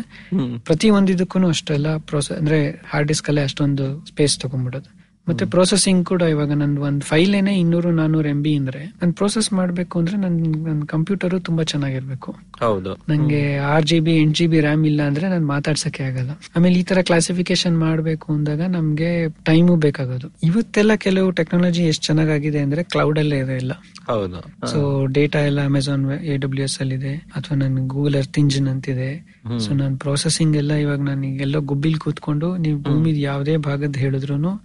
ನಾನು ಆ ಭಾಗದನ್ನ ನಿಮ್ಗೆ ಕ್ಷಣಾಂತರದಲ್ಲಿ ನಾನು ಅನಾಲಿಸಿಸ್ ಅಂದ್ರೆ ಮಾಡಿ ಕೊಡ್ಬೋದು ಅಂದ್ರೆ ಸಿಂಪಲ್ ಕಂಪ್ಯೂಟರ್ ಇಟ್ಕೊಂಡು. ಸಿಂಪಲ್ ನೆಟ್ ಇಂಟರ್ನೆಟ್ ಆಕ್ಸೆಸ್ ಬೇಕಷ್ಟೇ. ಸೊ ಉಪಗ್ರಹಗಳಲ್ಲಿ ಇವತ್ತು ನಮ್ಗೆ ಆತರ ಬೇರೆ ಬೇರೆ ಮಾಹಿತಿಗಳು ಸಿಗುತ್ತೆ. ಅಂದ್ರೆ ಬಟ್ ಇದ್ರಲ್ಲಿ ಒಂದೇನಂದ್ರೆ ಉಪಗ್ರಹಗಳು ಚೆನ್ನಾಗಿ ಅಂದ್ರೆ ಫೋಟೋ ತೆಗೆದು ಕೊಟ್ರು ಇದರದೆ ಇದ್ರದ್ದೇ ಕೆಲವು ಶಾರ್ಟ್ ಕಮಿಂಗ್ಸ್ ಅಥವಾ ಡ್ರಾಬ್ಯಾಕ್ಗಳು ಇದೆ. ಈಗ ನಾವು ಜಾಸ್ತಿ ಈ ತರ ಭೂ ಬಳಕೆ ಪ್ರದೇಶಗಳು ಅಥವಾ ಮರ ಗಿಡಗಳಿದೆ ಅಥವಾ ಕಾಡು ಪ್ರದೇಶ ಏನಾಗಿದೆ ಕೆರೆದೆಲ್ಲ ಏನಾಗಿದೆ ಆತರ ತರ ಎಲ್ಲ ನೋಡಕ್ಕೆ ನಾವು ಜಾಸ್ತಿ ಬಳಕೆ ಮಾಡೋದು ಮಲ್ಟಿಸ್ಪೆಕ್ಟ್ರಲ್ ಡೇಟಾ ಅಂತ. ಈ ಮಲ್ಟಿಸ್ಪೆಕ್ಟ್ರಲ್ ಡೇಟಾ ಕಲೆಕ್ಟ್ ಮಾಡ್ಬೇಕಾದ್ರೆ ಏನಾಗುತ್ತೆ ಅಂದ್ರೆ ಉಪಗ್ರಹಗಳಿಗೆ ತುಂಬಾ ನಮ್ಗೆ ಅದು- ಈ ಭಾಗದ ದಕ್ಷಿಣ ಭಾರತದಲ್ಲಿ ತುಂಬಾ ತೊಂದರೆ ಆಗೋದೇನು ಏನು ಅಂದ್ರೆ ಈ ಮಾನ್ಸೂನ್ ಬಂದಾಗ. ಒಂದ್ ನಾಲ್ಕು ತಿಂಗಳು ಬರೀ ಮೋಡ. ಮಳೆ ಇಲ್ಲ ಅಂದ್ರೆ ಮೋಡ. ಸೊ ಮೋಡ ಇದ್ರೆ ನಾವು ಅದು ಕ್ಲೌಡ್ ಕವರ್ ಅಂತ ಹೇಳ್ತೀವಿ. ಸೊ ಮೋಡ ಇದ್ರೆ ಏನಾಗುತ್ತೆ ಅಂದ್ರೆ ನಮಗ್ ಡೇಟಾ ಕ್ಲೀನ್ ಆಗಿರಲ್ಲ. ಸೊ ಕ್ಲೌಡ್ ಕವರ್ ತೆಗೆದು ನೋಡ್ಬೇಕಾಗತ್ತೆ. ಸೊ ಮೋಡಗಳಿದ್ರೆ ನಮ್ಮ visible light red green blue ಅದು ಬಿಟ್ಟು ಇನ್ಫ್ರಾ ರೆಡ್ ಎಲ್ಲದನ್ನು ಅದು ಮುಚ್ಚುತ್ತಾ? ಮುಚ್ಚುತ್ತೆ ಸುಮಾರಾಗಿ ಬಟ್ ನಮ್ಗೆ ಬೇರೆ ಎಲ್ಲ ಸಿಗದೆ ಇರೋದ್ರಿಂದ ಡೇಟಾ ತುಂಬಾ ಬಳಕೆ ಮಾಡೋದ್ ಅಂದ್ರೆ ಎಫಿಷಿಯಂಟ್ ಆಗಿ ಬಳಕೆ ಮಾಡೋದ್ ಕಷ್ಟ ಆಗುತ್ತೆ. ಸೊ ಬೇರೆ ಬೇರೆ ಇದಕ್ಕೆ ನಾವು ಅದಕ್ಕೆ ಏನ್ ಮಾಡ್ತೀವಿ? ಆನ್ಯುವಲ್ ಆವರೇಜಸ್ ಅಂತ ತಗೊಂತೀವಿ. ಸೊ ಕ್ಲೌಡ್ ಫ್ರೀ ಮಾಡಕ್ಕೋಸ್ಕರ ಅದಕ್ಕೇನೆ ಹೊಸ ಆಲ್ಗಾರಿದಮ್ಸ್ ಎಲ್ಲ ಇದೆ. ಅಂದ್ರೆ ಆನ್ಯುವಲ್ ಆವರೇಜ್ ತಗೊಂಡು ಮಧ್ಯದ ಮಧ್ಯದಲ್ಲಿ ಒಂದ್ ಎರಡ್ ಮೂರು ಸೀನ್ ಕ್ಲೌಡ್ ಕವರ್ ಇದ್ರೆ ಅದನ್ನ ಓವರ್ಕಮ್ ಮಾಡ್ಕೊಳ್ಳೋದಕ್ಕೆ ಮೆಥಡ್ಸ್ ಇದೆ. ಬಟ್ ಏನಂದ್ರೆ ನಾನು ಈಗ ಒಂದೇ ಕ್ಲೌಡ್ ಕವರ್ ಡೇಟಾ ಇಟ್ಕೊಂಡ್ಬಿಟ್ರು ಈಗ ಹೋದ್ವಾರ ಮಳೆ ಬರ್ತಿತ್ತು. ಸೊ ಹೋದ್ವಾರ ಉಪಗ್ರಹ ಬೆಂಗಳೂರ್ ಮೇಲೆ ಹೋಗಿದ್ರು ನಂಗೆ ಅವಾಗ ತೆಗ್ದಿರೋ ಏನು ಚಿತ್ರಗಳು ಬಳಕೆ ಮಾಡಕ್ ಕಷ್ಟ ಆಗತ್ತೆ. ಹೋದ್ವಾರದ್ದೇ ನೋಡ್ಬೇಕು ಅಂದ್ರೆ. ಆದ್ರೆ ನಾನೀಗ ಆಗಸ್ಟ್ ದೆಲ್ಲ ನೋಡ್ಬೇಕು ಅಂದ್ರೆ ಆಗಸ್ಟ್ ತಿಂಗಳಲ್ಲಿ ಅಕಸ್ಮಾತ್ ಮೋಡ ಇಲ್ದೆ ಕ್ಲೌಡ್ ಫ್ರೀ ಇದ್ದು ಡೇಟಾ ಚೆನ್ನಾಗಿ ಸಿಕ್ಕಿದ್ರೆ ಒಂದೇ ಒಂದ್ ಬಂದಿದ್ರೆ ನಾನು ಅದನ್ನ ಓವರ್ಕಮ್ ಮಾಡ್ಕೋಬಹುದು ಬಟ್ ಸಾಧಾರಣ ಏನಾಗುತ್ತೆ ಅಂದ್ರೆ ನಮ್ಗೆ ಮೇ ಎಂಡ್ ಇಂದ ಮಳೆ ಶುರು ಆದಾಗ ಅಕ್ಟೋಬರ್ ನವೆಂಬರ್ ತನಕ ಒಳ್ಳೆ ಡೇಟಾ ಸಿಗಲ್ಲ. ಸೊ ನಾವು ನವೆಂಬರ್ ಡಿಸೆಂಬರ್ ಅಲ್ಲಿ ನೋಡ್ಕೊಂತೀವಿ. ಮತ್ತೆ ಇನ್ನೊಂದು ಸಮಸ್ಯೆ ಏನಾಗುತ್ತೆ ಅಂದ್ರೆ ನಮ್ಮ ಪ್ರದೇಶಗಳಲ್ಲಿ ಮರ ಗಿಡಗಳು ಇವಾಗ ನಮ್ಗೆ ಜನವರಿ ಸಂಕ್ರಾಂತಿ ಹಬ್ಬ ಬರೋ ಅಷ್ಟೊತ್ತಿಗೆ ಎಲೆ ಉದುರುತ್ತೆ. ಯಾಕಂದ್ರೆ ನಮ್ದೆಲ್ಲ ಸುಮಾರು ಡೆಸಿಡಿಯಸ್ ಇದೆ. ಸೊ ಆಮೇಲೆ ಕೆಲವು ಸಮಿ ಆರಿಡ್ ಇದೆ. ಸೊ ಕೆರೆಗಳು ಈಗ ನವೆಂಬರ್ ಡಿಸೆಂಬರ್ ಅಲ್ಲಿ ತನಕ ಮಳೆ ಬಂದು ಕೆರೆ ಕಟ್ಟೆ ತುಂಬಿದ್ರು ಜನವರಿ ಫೆಬ್ರವರಿ ಅಷ್ಟೊತ್ತಿಗೆ ಬತ್ ಹೋಗುತ್ತೆ. ಸೊ ನನ್ ಫೆಬ್ರವರಿನಲ್ಲಿ ಕ್ಲೌಡ್ ಫ್ರೀ ಡೇಟಾ ಸಿಕ್ಕಿದ್ರು ಆ ಟೈಮಲ್ಲಿ ನಾನು ಉಪಗ್ರಹಗಳಲ್ಲಿ ತಗೊಂಡಿರೋ ಚಿತ್ರ ನವೆಂಬರ್ ಅಲ್ಲಿ ತಗೊಂಡಿರೋದಕ್ಕೂ ತುಂಬಾ ವ್ಯತ್ಯಾಸ ಬಂದ್ಬಿಡುತ್ತೆ. ನಾಲ್ಕು ತಿಂಗಳಲ್ಲಿ ವ್ಯತ್ಯಾಸ ಆಗಿರುತ್ತೆ. ಸೊ ನಾವು ಸರ್ಕಾರ ಏನೋ ಕೆಲಸ ಮಾಡಿ ಕೆರೆ ತುಂಬಿದೆಯಾ? ಇಲ್ಲ ಒಂದು ಇಡೀ ರೀಜನ್ ಅಲ್ಲಿ ಕೆರೆಗಳೆಲ್ಲ ತುಂಬಿದೆಯಾ ಅಂತ ನೀವು ನೋಡ್ಬೇಕಂದ್ರೆ ಅದು ನವೆಂಬರ್ ಅಲ್ಲಿ ಫೋಟೋ ತಗೊಳ್ಳಿಲ್ಲ ಅಂದ್ರೆ ಆಗಲ್ಲ. ನವೆಂಬರ್ ಡಿಸೆಂಬರ್ ಅಲ್ಲಿ ತಗೊಂಡಷ್ಟು ಒಳ್ಳೇದು. ಕೆಲವು ಟೈಮ್ ಏನಾಗುತ್ತೆ ಕೆಲವು ಪ್ರದೇಶಗಳಿಗೆ ಮಧ್ಯ ಮಧ್ಯ ಬಿಡುವಾಗಿದ್ದಾಗ ಅಕಸ್ಮಾತ್ ಉಪಗ್ರಹ ಹೋಗಿದ ಟೈಮು ಆ ಪ್ರದೇಶದ ಮೇಲ್ಗಡೆ ಇದೆ ಅಂತ ನೋಡಿ ಬೇಕಾದ್ರೆ ಇದ್ರೆ ಬಳಕೆ ಮಾಡ್ಬೋದು. ಇಲ್ಲಾಂದ್ರೆ ಸಾಧಾರಣ ಮಾನ್ಸೂನ್ ಟೈಮ್ ಅಲ್ಲಿ ನಮ್ಗೆ ಕ್ಲೌಡ್ ಫ್ರೀ ಸಿಗಲ್ಲ. ಸೊ ಬಟ್ ಬೇರೆ ಟೈಮ್ ಅಲ್ಲಿ ಸೊ ಈಗ ನೀವು ಯಾವ ಪರ್ಪಸ್ಗೆ ಬಳಕೆ ಮಾಡ್ತಿದ್ದೀರಾ ಅಂತ. ಈಗ ನಾನು ಬರೀ ಕಟ್ಟಡಗಳು ಅಂದ್ರೆ ಬೆಂಗಳೂರು ಹೆಂಗ್ ಬೆಳೀತಿದೆ ಬಿಲ್ಟಪ್ ಏರಿಯಾ ಏನಾಗಿದೆ ಅಂತ ನೋಡ್ಬೇಕು ಅಂದ್ರೆ ನಾನು ಫೆಬ್ರವರಿ ಮಾರ್ಚ್ ತಗೊಂಡ್ರು ಏನು ಆಗಲ್ಲ. ಆದ್ರೆ ನಾನೀಗ ಅರಣ್ಯನಾಶದ ಬಗ್ಗೆ ಸ್ಟಡಿ ಮಾಡ್ತಾ ನಾನು ಇವಾಗ ಒಂದ್ ವರ್ಷ ನವೆಂಬರ್ ತಗೊಂಡು ಇನ್ನೊಂದ್ ವರ್ಷ ಮಾರ್ಚ್ ತಗೊಂಡ್ರೆ ವ್ಯತ್ಯಾಸ ಬರುತ್ತೆ. ಇದು ಬಿಟ್ಟು ನಾಸಾ ಮತ್ತೆ ಬೇರೆ ಯಾವ್ದೋ ಒಂದ್ ಎರಡು ಮೂರು satellite night time photos images ತಗೊಳ್ತಾರಲ್ವಾ ನಾಸಾದವ್ರು ತಗೊಂತ ಇದಾರೆ. ಅವ್ರದೊಂದು ಡಿ ಎಂ ಪಿ ಎಸ್ ಅಂತ ಒಂದಿದೆ. ಸೊ ಅವ್ರದ್ರಲ್ಲಿ ಏನಾಗುತ್ತೆ ಅಂದ್ರೆ ಅದು ಸುಮಾರು ಐನೂರು ಐನೂರ ಐವತ್ ಮೀಟರ್ ಐನೂರು ಮೀಟರ್ ರೆಸಲ್ಯೂಷನ್ ಅಲ್ಲಿ ನೈಟ್ ಟೈಮ್ ಡೇಟಾ ಅಂತ ಬರುತ್ತೆ. ಸೊ ರಾತ್ರಿ ಹೊತ್ತು ಎಷ್ಟು ಬೆಳಕಿದೆ ಅನ್ನೋದನ್ನ ಒಂದು ತೆಕ್ಕೊಂತಾರೆ. ಸೊ ಲಾಂಗ್ ಟರ್ಮ್ ಇದಕ್ಕೆ ನಾವು ಅದನ್ನು ನೋಡ್ತೀವಿ. ಅಂದ್ರೆ ನೈಟ್ ಟೈಮ್ ನೈಟ್ ಲೈಟ್ಸ್ ಎಷ್ಟಾಗಿದೆ ಅಂತ. ಸೊ ನಮ್ಮ ಹೈವೇಸ್ ನಮ್ಮ ಊರುಗಳು ಎಲ್ಲ ಜಾಸ್ತಿ ಬೆಳವಣಿಗೆ ಆದಷ್ಟು ಲೈಟ್ ಇನ್ನು ಜಾಸ್ತಿ ಬಂದೇ ಈಗ ನಾವು ಆವದೊಂದು ಒಂದು ಆ ತರದ ಒಂದು ಚಿತ್ರನ ನಾವು ಇವಾಗ ಒಂದು ಎರಡ್ ಸಾವಿರದ ಹದಿಮೂರ್ ಹದಿನಾಲ್ಕರಲ್ಲಿ ಒಂದು ಅರ್ಬನೈಸೇಷನ್ ಅಂಡ್ ಎಕೋಸಿಸ್ಟಮ್ ಸರ್ವಿಸಸ್ ಬಗ್ಗೆ ಒಂದು ಪುಸ್ತಕ ಚಾಪ್ಟರ್ ಕಾಂಟ್ರಿಬ್ಯೂಟ್ ಮಾಡಿದಾಗ ಅದಕ್ಕೊಂದು ಕವರ್ಗೆ ಅಂತ ಅದನ್ನ ಹಾಕಿದ್ವಿ. ಬಟ್ ಅದನ್ನ ಹಾಕಿದಾಗ ಏನ್ ಗಮನಿಸಿದ್ವಿ ಅಂದ್ರೆ ಉತ್ತರ ಭಾರತದಲ್ಲಿ ಭಾರತ ಪಾಕಿಸ್ತಾನ್ ಮಧ್ಯ ನಮ್ಗೆ ಡಿಫ್ರೆನ್ಶಿಯೇಟ್ ಮಾಡಕ್ಕಾಗಲ್ಲ. ನೈಟ್ ಲೈಟ್ಸ್ ಹಂಗಿದೆ. ಓಹೋ. ಸೊ ನಿಮ್ಗೆ ನಾನು ಪಂಜಾಬ್ ಇಂದ ನಾನು ಈ ಕಡೆ ಇಸ್ಲಾಮಾಬಾದ್ ಕಡೆ ಆ ಕಡೆ ಹೋಗ್ಬಿಟ್ರೆ ನಂಗೆ ನೈಟ್ ಲೈಟ್ಸ್ ಅಲ್ಲಿ ನಂಗೆ ಇಂಡಿಯಾ ಪಾಕಿಸ್ತಾನ್ ಬಾರ್ಡರ್ ಅಲ್ಲಿ ಅಂತ ಗೊತ್ತಾಗಲ್ಲ ಅಂದ್ರೆ ಒಂಥರ ಕಂಟಿನ್ಯೂಸ್ ಆಗಿದೆ. ಬಟ್ ನಿಮ್ಗೆ ಭಾರತದಲ್ಲೇ ಬೇರೆ ಪ್ರದೇಶಗಳು ಕೆಲವು ಮಧ್ಯಪ್ರದೇಶಗಳು ಮಧ್ಯ ಪ್ರದೇಶದಲ್ಲಿ ಕೆಲವು ಜಾಗಗಳು ಆಗ್ಲಿ ಜಾರ್ಖಂಡ್ ಛತ್ತೀಸ್ಗಢ ಆಗ್ಲಿ ಅಲ್ಲೆಲ್ಲ ಇನ್ನು ಡಾರ್ಕ್ ಡಾರ್ಕ್ ಆಗಿದೆ. ಅಂದ್ರೆ ಹೆಚ್ಚು ಬೆಳಕು ಕಾಣಲ್ಲ. ಕರ್ನಾಟಕದಲ್ಲಿ ಪಶ್ಚಿಮ ಘಟ್ಟದಲ್ಲಿ ಕೆಲವು ಬಿಟ್ಟು ಕೆಲವು ಜಾಗಗಳು ಬಿಟ್ಟು ಮಿಕ್ಕಿದ್ದೆಲ್ಲಾ ಕಡೆ ಚೆನ್ನಾಗೇ ಬೆಳಕಿದೆ. ಅಂದ್ರೆ ಬೆಂಗಳೂರಂತೂ ನಿಮಗೆ ದಟ್ಟವಾಗಿ ಕಾಣುತ್ತೆ. ಇದೇ ಯಾವ್ದೋ ಒಂದು ಫೋಟೋ ಇಟ್ಕೊಂಡೆ ಜನ ಅದರಲ್ಲಿ ಇದು ದಿವಾಲಿ ದಿನ ಇಂಡಿಯಾ ಸ್ಪೇಸ್ ಇಂದ ಫೋಟೋ ತೆಗೆದ್ರೆ ಹಿಂಗ್ ಕಾಣುತ್ತೆ. ಇಲ್ಲಿ ಸ್ವಲ್ಪ ಗ್ರೀನ್ ಇದೆ ಅಲ್ಲಿ ರೆಡ್ ಇದೆ ಇಲ್ಲಿ ವೈಟ್ ಇದೆ ಅಂತ ಎಲ್ಲ ಒಂದ್ ಐದು ವರ್ಷ ಮಧ್ಯ ಮಧ್ಯ ಆತರ ಬರ್ತಾ ಇರುತ್ತೆ. ಆದ್ರೆ ಆತರ ಏನಿಲ್ಲ. ಅಂದ್ರೆ ದೀಪಾವಳಿ ಟೈಮ್ ಅಲ್ಲೇ ಹಂಗ್ ಮಾಡಿದಾರೆ ಅಂತ ಏನಿಲ್ಲ. ಯಾಕಂದ್ರೆ ಆ ಟೈಮ್ ಅಲ್ಲಿ ಆ ತಕ್ಷಣ ಹಂಗ್ ಫೋಟೋ ತೆಗೆದು ತಕ್ಷಣ ಪ್ರೋಸೆಸ್ ಮಾಡೋದು ಕಷ್ಟ ಇದೆ. ಅಂದ್ರೆ ಈ ಡೇಟಾ ಏನಿದೆ ರಿಮೋಟ್ ಸೆನ್ಸಿಂಗ್ ಈಗ ನೀವು ಈಗ ಫೋನ್ ಅಲ್ಲೇ ನೀವೀಗ ನೀವು ಈಗ ಎಲ್ಲರೂ ಏನು twelve M P sixteen M P megapixels ಅಂತೀವಿ ನಿಮ್ ಫೋನ್ ಅಲ್ಲಿ ಇರೋದು ಹದಿನಾರು ಎಂ ಪಿ ಅಥವಾ ಆ ತರದಕ್ಕೇನೆ ಎರಡು ಮೂರು ಎಂ ಬಿ ಆಗುತ್ತೆ. ಹೌದು. ನಾನು ಹೇಳಿದ್ನಲ್ಲ ಈಗ ನಮ್ದು ಡೇಟಾ ಅಂದ್ರೆ ನಂಗೆ ಇನ್ನೂರ್ ಎಂ ಬಿ ಮುನ್ನೂರ್ ಎಂ ಬಿ ಇರುತ್ತೆ ಸೊ ಇನ್ನೂ ಹೈ ರೆಸಲ್ಯೂಷನ್ ಅಂತ ಹೋದ್ರೆ ಇವಾಗ ನಮ್ಗೆ ಅರವತ್ತೊಂದು ಸೆಂಟಿಮೀಟರ್ ತನಕ ಒಳ್ಳೆ ರೆಸಲ್ಯೂಷನ್ ಸಿಗುತ್ತೆ. ಆ ಹೈ ರೆಸಲ್ಯೂಷನ್ ಅಂದ್ರೆ ಅದರದ್ದು ಆ ಇಮೇಜ್ ಸೈಜ್ ಏನಿದೆ ಅದು ಸುಮಾರಾಗಿ ಒಂದ್ ಹತ್ತು ಕಿಲೋಮೀಟರ್ ಹನ್ನೆರಡು ಕಿಲೋಮೀಟರ್ ಆಗ್ಲಕ್ ಸಿಗುತ್ತೆ. ಸೊ ಆ ತರದ್ ನಾನು ಡೇಟಾ ಇಟ್ಕೊಂಡು ನಾನು ರನ್ ಟೈಮ್ ಅಲ್ಲಿ ನನ್ನ ಫೋನ್ ಅಲ್ಲಿ ತೆಗ್ದಂಗ್ ತೆಗಕ್ ಹೋದ್ರೆ ಆ ಡೇಟಾ ಕನ್ಸಂಪ್ಷನ್ ಏನಿದೆ ಸಿಕ್ಕಾಪಟ್ಟೆ ಇದೆ. ಒಂದು ಎರಡನೇದು ಅದನ್ನ ನಾನು ಅಲ್ಲಿಂದ ಇಲ್ಲಿ ಟ್ರಾನ್ಸ್ಮಿಷನ್ ಮಾಡಬೇಕು ಅಂದ್ರೆ ಎನರ್ಜಿ ಲಾಸ್ ಅಂದ್ರೆ ಎನರ್ಜಿ ಕಾಸ್ಟ್ ಇದೆ. ಸೊ ಅಂದ್ರೆ ಡೇಟಾ ಹ್ಯಾಂಡ್ಲಿಂಗ್ ತುಂಬಾ ಆಗುತ್ತೆ. ಈಗ ಇದೇ ಇದ್ರಲ್ಲಿ ಏನಂದ್ರೆ ನೀವು ಈಗ ಡಿಮಾನಿಟೈಸೇಷನ್ ಆದಾಗ. ಕೇಳಿದೀರ ಅನ್ಸುತ್ತೆ. ನೋಟ್ ಅಲ್ಲಿ ಏನೋ ಹಾಕ್ಬಿಟ್ಟಿದ್ದಾರೆ. ಹೌದು. ಉಪಗ್ರಹಗಳಲ್ಲಿ ಟ್ರ್ಯಾಕ್ ಮಾಡ್ತಾರೆ. ಕಲ್ಪನೆ. ಅದೆಲ್ಲ ಆಗದೇ ಇಲ್ಲ. ನೀವು ಮೊದ್ಲು ಹೇಳಿದ ತರ ನಮ್ಮ ಫೋನ್ಗಳಲ್ಲೂ ಬರೀ ರಿಸೀವರ್ ತರ ಸ್ಯಾಟಲೈಟ್ ಇಂದ ಸಿಗ್ನಲ್ ತಗೋಬಹುದಲ್ಲ ಫೋನ್ ಇಂದ ಕಳ್ಸೋಕೆ ಬರೀ ನಾವು ಟವರ್ ಕಳಿಸಬಹುದು. ಒಂದು ನೋಟ್ ಅಲ್ಲಿ ನೋಟ್ ಇಂದ ಚಿಪ್ ಇಂದ ಕಳಿಸೋದು. ನೋಟ್ ಇಂದ ಕಳ್ಸಲಿಕ್ಕೆ ಆಗಲ್ಲ ಆದ್ರೆ ಫೋನ್ ಅಲ್ಲಿ ಇನ್ನೂ ಒಂದು ಟ್ರಾನ್ಸ್ಮಿಟ್ ಆಗುತ್ತೆ. ನಾವು ಯಾರ್ಯಾರು ಗೂಗಲ್ ದ ಆಂಡ್ರಾಯ್ಡ್ ಫೋನ್ ಉಪಯೋಗಿಸ್ತಾ ಇದೀವೋ ಅಥವಾ ಕೆಲವು ಆಪಲ್ ಅಲ್ಲಿ ಬೇರೆ ಅಪ್ಲಿಕೇಶನ್ ಯೂಸ್ ಮಾಡ್ತಿದೀವೋ ಅದರಲ್ಲಿ ಒಂದು ಟೆಲಿಮೆಟ್ರಿ ಡೇಟಾ ಅಂತ ಬರುತ್ತೆ. ಸೊ ಗೂಗಲ್ ಅಲ್ಲಿ ನಾವು ಸುಮ್ನೆ ಅಕ್ಸೆಪ್ಟ್ ಅಂತ ಮಾಡ್ಬಿಡ್ತೀವಲ್ಲ ಟರ್ಮ್ಸ್ ಆಫ್ ಯೂಸ್ ಅಲ್ಲಿ. ಸೊ ನಾವು ಲೊಕೇಶನ್ ಆನ್ ಮಾಡಿಲ್ದೇ ಇದ್ರು ನಾನು ಗೂಗಲ್ ಆಂಡ್ರಾಯ್ಡ್ ಫೋನ್ ಉಪಯೋಗಿಸ್ತಾ ಇರೋದ್ರಿಂದ ಇಂಡೈರೆಕ್ಟ್ ಆಗಿ ನನ್ನ ಲೊಕೇಶನ್ ಗೂಗಲ್ ಶೇರ್ ಆಗುತ್ತೆ. ಹಾಗಾಗಿ ಈಗ ನಾನೀಗೆಲ್ಲೋ ಈಗ ನಾನೀಗ ಯಾವ್ದೋ ಸಂಚಾರ ಎಲ್ಲರೂ ಆಚೆ ಹೋಗಿ ಬಂದ್ರೆ ನಾನು ಎಲ್ಲಿ ಓಡಾಡಿದೀನಿ ಅಥವಾ ಅಲ್ಲಿ ಓಡಾಡ್ತಿದ್ದಾಗ ದಟ್ಟಣೆ ಏನಾಗಿದೆ ಅದನ್ನ ಇಂಡೈರೆಕ್ಟ್ ಆಗಿ ಗೂಗಲ್ ಕಲೆ ಹಾಕತ್ತೆ. ಅದರಿಂದ ಇವಾಗ ನೀವೆಲ್ಲ ಟ್ರಾವೆಲ್ ಮಾಡ್ಬೇಕಾದ್ರೆ ಗೂಗಲ್ ಮ್ಯಾಪ್ಸ್ ಅಲ್ಲಿ ನಾನು ಡೈರೆಕ್ಷನ್ ಕೊಡು ಅಂತ ಹೇಳಿದ್ರೆ ನ್ಯಾವಿಗೇಷನ್ ಹೋದಾಗ. ಇಲ್ಲಿ ದಟ್ಟಣೆ ಇದೆ ಇಲ್ಲಿ ಇಲ್ಲ ಇಲ್ಲಿ ಟ್ರಾಫಿಕ್ ಆಗಿದೆ ಅಂತ. ಸೊ ಆ ಡೇಟಾ ಎಲ್ಲಿಂದ ಬಂತು ರಿಯಲ್ ಟೈಮ್ ಅಲ್ಲಿ? ಅಂದ್ರೆ ಅದ್ ಆಲ್ಮೋಸ್ಟ್ ನಾವಾಗ್ಲೇ ಕಾಂಟ್ರಿಬ್ಯೂಟ್ ಮಾಡ್ತಾರೆ ಆದ್ರೆ ನಾವು ನಾವೇ ಕೊಡ್ತಾ ಇದೀವಿ ಅನ್ನೋದು ತುಂಬಾ ಜನಕ್ಕೆ ಗೊತ್ತಿಲ್ಲ.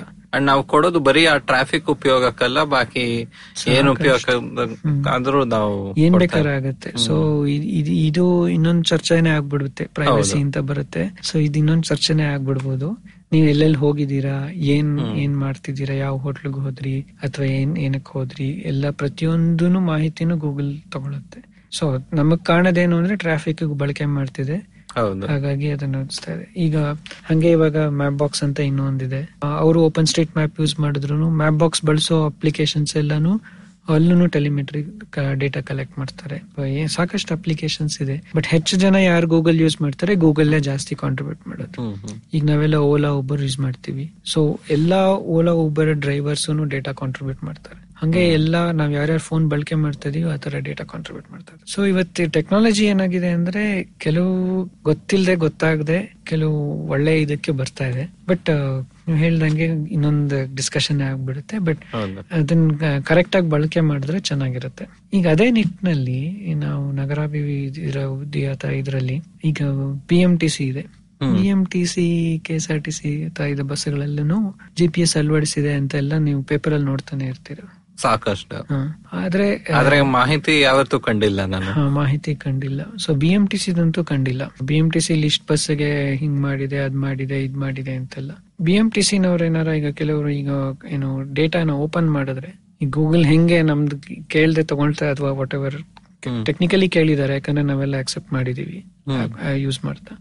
ಬಟ್ ಹಂಗೆ B M T C bus ಡೇಟಾನ public ಮಾಡಿದ್ರೆ ಅದ್ರ ಮೇಲೆ ಸಾಕಷ್ಟು ಮಾಹಿತಿ ಕಲೆ ಹಾಕಿ ಇವಾಗ ಉದಾಹರಣೆಗೆ ಉದ್ಯ ವಿದ್ಯಾರಣ್ಯಪುರದಿಂದ ಮೆಜೆಸ್ಟಿಕ್ ಟೂ ಸೆವೆಂಟಿ ಸಿಕ್ಸ್ ಓಡಾಡುತ್ತೆ.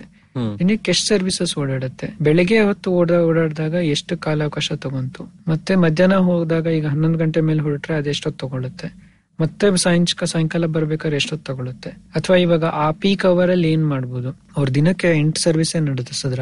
ಹನ್ನೆರಡು ನಡೆಸಿದ್ರ? ಆರ್ ನಡೆಸಿದ್ರ? ನಮ್ಗೆ ಯಾರಿಗೂ ಗೊತ್ತಿಲ್ಲ. ರೆಗ್ಯುಲರ್ ಆಗಿ ಓಡಾಡೋರ್ಗು ಇಲ್ಲ ನಂಗೆ ಇನ್ನೊಂದು ಹತ್ತು ನಿಮಿಷಕ್ಕೆ ಬರುತ್ತೆ ಅಂತ ಅನ್ಸುತ್ತೆ. ಹೌದು. ಇನ್ನೊಂದು ಜಿ ಪಿ ಎಸ್ ಕರೆಕ್ಟ್ ಆಗಿ ಅಥವಾ ಲೊಕೇಶನ್ ಸರ್ವಿಸಸ್ ಕರೆಕ್ಟ್ ಆಗಿ ಬಳಕೆ ಮಾಡಿದ್ರೆ ನಾನೀಗ ಬಸ್ ಹತ್ರ ಬಸ್ ಸ್ಟ್ಯಾಂಡ್ ಬಂದ್ರೆ ನೆಕ್ಸ್ಟ್ ಬಸ್ ಯಾವಾಗ ಬರುತ್ತೆ? ಹೌದು. ಅಂಡ್ ಬೇರೆ ದೇಶದಲ್ಲಿ ಇದು ಸಾಕಷ್ಟು ನಗರದಲ್ಲಿದೆ. ಈಗ ಈಗ ಎರಡ್ ನಿಮಿಷದಲ್ಲಿ ಸ್ಟಾಪ್ ಬರ್ತಾ ಇದೆ ಅಂತ ಬೋರ್ಡ್ ಹೇಳ್ಬಿಡುತ್ತೆ. ನೀವು ಉದಾಹರಣೆ ಈಗ ತಗೊಳ್ಳಿ ನೀವೀಗ ಓಲಾ ಉಬರ್ ಇದೆ. ನಾನೀಗ ಓಲಾ ಉಬರ್ ಬುಕ್ ಮಾಡಿದ್ರೆ ನಾನು ಬುಕ್ ಮಾಡಿದ ಕಾರು ಎಷ್ಟು ನಿಮಿಷದಲ್ಲಿ ಬರುತ್ತೆ ಅಥವಾ ಎಲ್ಲಿದ್ದಾನೆ ಎಲ್ಲಿಂದ ಇಲ್ಲಿಗೆ ಬರ್ತಾ ಇದ್ದಾನೆ ಅಂತ ನಂಗೆ ಗೊತ್ತಾಗುತ್ತೆ. ಈಗ ಓಲಾ ಉಬರ್ ಕಾರುಗಳ ಸಂಖ್ಯೆ ಬಿ ಎಂ ಟಿ ಸಿ ಬಸ್ಗಳಿಗಿಂತ ಸುಮಾರು ಹತ್ತು ಪಟ್ಟು ಜಾಸ್ತಿ ಇದೆ. ಅಥವಾ ಇನ್ನೂ ಜಾಸ್ತಿನೇ ಇನ್ನೂ ಜಾಸ್ತಿ? ಏನು ಆರ್ ಸಾವಿರ ಬಸ್ ಐದುವರೆ ಬಸ್. ಆರ್ ಸಾವಿರ ಬಸ್ ಇದೆ. ಐದುವರೆ ಅಂತ ಇಟ್ಕೊಳ್ಳಿ. ಈಗ ಓಲಾ ಉಬರ್ ಎಲ್ಲ ಒಂದೊಂದೂವರೆ ಲಕ್ಷ ಕಾರ್ಗಳೇ ಇದೆ. ಆರ್ ಸಾವಿರ bus G P S information ಅದೆಲ್ಲ ಕಠಿಣವಾದ ಪ್ರಾಬ್ಲಮ್ ಅಲ್ಲ. ನಮ್ ಟೆಕ್ನಾಲಜಿ ಸಾಕಷ್ಟು ಇದೆ. ಲಕ್ಷಾಂತರ ಡೇಟಾ ಹ್ಯಾಂಡಲ್ ಮಾಡೋ ಕೆಪಾಸಿಟಿ ಇದೆ. ಆರ್ ಸಾವಿರ ಯಾವ ಇದಕ್ಕೂ ಅಲ್ಲ. ಈಗ ಆ ಇದ್ರಲ್ಲಿ ಈಗ B W S S B ಇದೆ. ಕನ್ಸ್ಯೂಮರ್ಸ್ ಹ್ಮ್. ಸುಮಾರಾಗಿ ಆರಾರೂವರೆ ಲಕ್ಷ ಕನ್ಸ್ಯೂಮರ್ಸ್ ಆರ್ ಆರ್ ನಂಬರ್ದು ಮ್ಯಾಪ್ ಇದೆ ಓಹೋ. ಇದೇನ್ ಎಲ್ಲಿಗೋ ನೀವು ಎಲ್ಲಿಗೋ ಹೋಗಿ ಗೂಗಲ್ಗೂ ಹೋಗೋದ್ ಬೇಡ. ಇಲ್ಲೇನೆ. ಅಂದ್ರೆ ಕೆಲವು ಹ್ಯಾಂಡಲ್ ಮಾಡಕ್ಕೆ ಟೆಕ್ನಾಲಜಿ ಇದೆ. ವ್ಯವಸ್ಥೆ ಒಂದ್ ಸ್ವಲ್ಪ ಸರಿ ಮಾಡ್ಬೇಕು. ಸೊ ಅದ್ರ ಬಗ್ಗೆ ನಾವ್ ಇನ್ನು ಖಂಡಿತ ನಾವು ಮಾತಾಡ್ಬೇಕು. ನಮ್ ಮೊದಲ್ ನಾನ್ ಏನ್ ಕೇಳ್ಬೇಕಾಗಿತ್ತಂದ್ರೆ ಸರ್ಕಾರ ಈ ತರ ಮಾಹಿತಿ ಹೇಗ್ ಉಪಯೋಗಿಸುತ್ತೆ ಅಂತ ಅದೇ ಒಂದು ಚರ್ಚೆ. ಬಟ್ ನೀವು ಸಂಶೋಧಕರು ಇದನ್ನ ಹೇಗೆ ಉಪಯೋಗಿಸ್ತೀರಾ? ನಿಮ್ಮ ಹಳೆ ಪೇಪರ್ಸ್ ಅಲ್ಲಿ ರಿಸರ್ಚ್ ಅಲ್ಲಿ ನೀವು ಈ ರಿಮೋಟ್ ಸೆನ್ಸಿಂಗ್ ಡೇಟಾ ಇಮೇಜಸ್ ಅದನ್ನೆಲ್ಲ ಹೇಗೆ ಉಪಯೋಗಿಸಿದ್ರಿ? ನಮ್ಮ ಬೆಂಗಳೂರು ಇಲ್ಲ ಕರ್ನಾಟಕದ ಬೇರೆ ಬೇರೆ ವಿಷಯದ ಬಗ್ಗೆ. ಸೊ ನಾನೇನಾಯ್ತು ಅಂದ್ರೆ ನಾನೀಗ ಎರಡ್ ಸಾವಿರದ ಎರಡು ಮೂರರಿಂದ ಉಪಗ್ರಹಗಳಿಂದ ಬರೋ ಚಿತ್ರಗಳನ್ನ ಬಳಕೆ ಮಾಡಿ ನಗರಗಳು ಹೇಗ್ ಬೆಳೀತಾ ಇದೆ ಅನ್ನೋದನ್ನ ಅಧ್ಯಯನ ಮಾಡ್ತಾ ಇದ್ವಿ ಸೊ ಅದನ್ನ ನಾವು ಅರ್ಬನ್ ಸ್ಪ್ರಾಲ್ ಅಂತ ಹೇಳ್ತೀವಿ. ಅದ್ರ ಮೇಲೆ ಒಂದು Bengaluru Mysuru highway so highway ನಲ್ಲಿ ನ- ಹೆಂಗೆ ಬೆಳೆಯುತ್ತೆ ಊರುಗಳು? ಹಳ್ಳಿಗಳ ಮಧ್ಯ ಈಗ ಹೈವೇ ನಲ್ಲಿ ಅದನ್ನ ಸ್ಪ್ರಾಲ್ ಅಂತ ಹೇಳ್ತೀವಿ. ಸೊ ಅದೊಂಥರ ಲೀನಿಯರ್ ಆಗುತ್ತೆ. ಕೆಲವು ಟೈಮ್ ಲಿಬ್ಬನ್ ರಿಬ್ಬನ್ ಆಗುತ್ತೆ. ಕೆಲವು ಕಡೆ ರೇಡಿಯಲ್ ಆಗುತ್ತೆ. ಸೊ ಹೈವೇಸ್ ಪಕ್ಕ ಹೆಂಗೆ ಊರುಗಳು ಬೆಳ್ಕೊಂಡು ಹೋಗುತ್ತೆ ಅಂತ. ಹಂಗ ಅದು ಉಡುಪಿ ಮಂಗಳೂರಿಗೂ ಹೈವೇಗೂ ಹಂಗೆ ಸ್ಟಡಿ ಮಾಡ್ತು.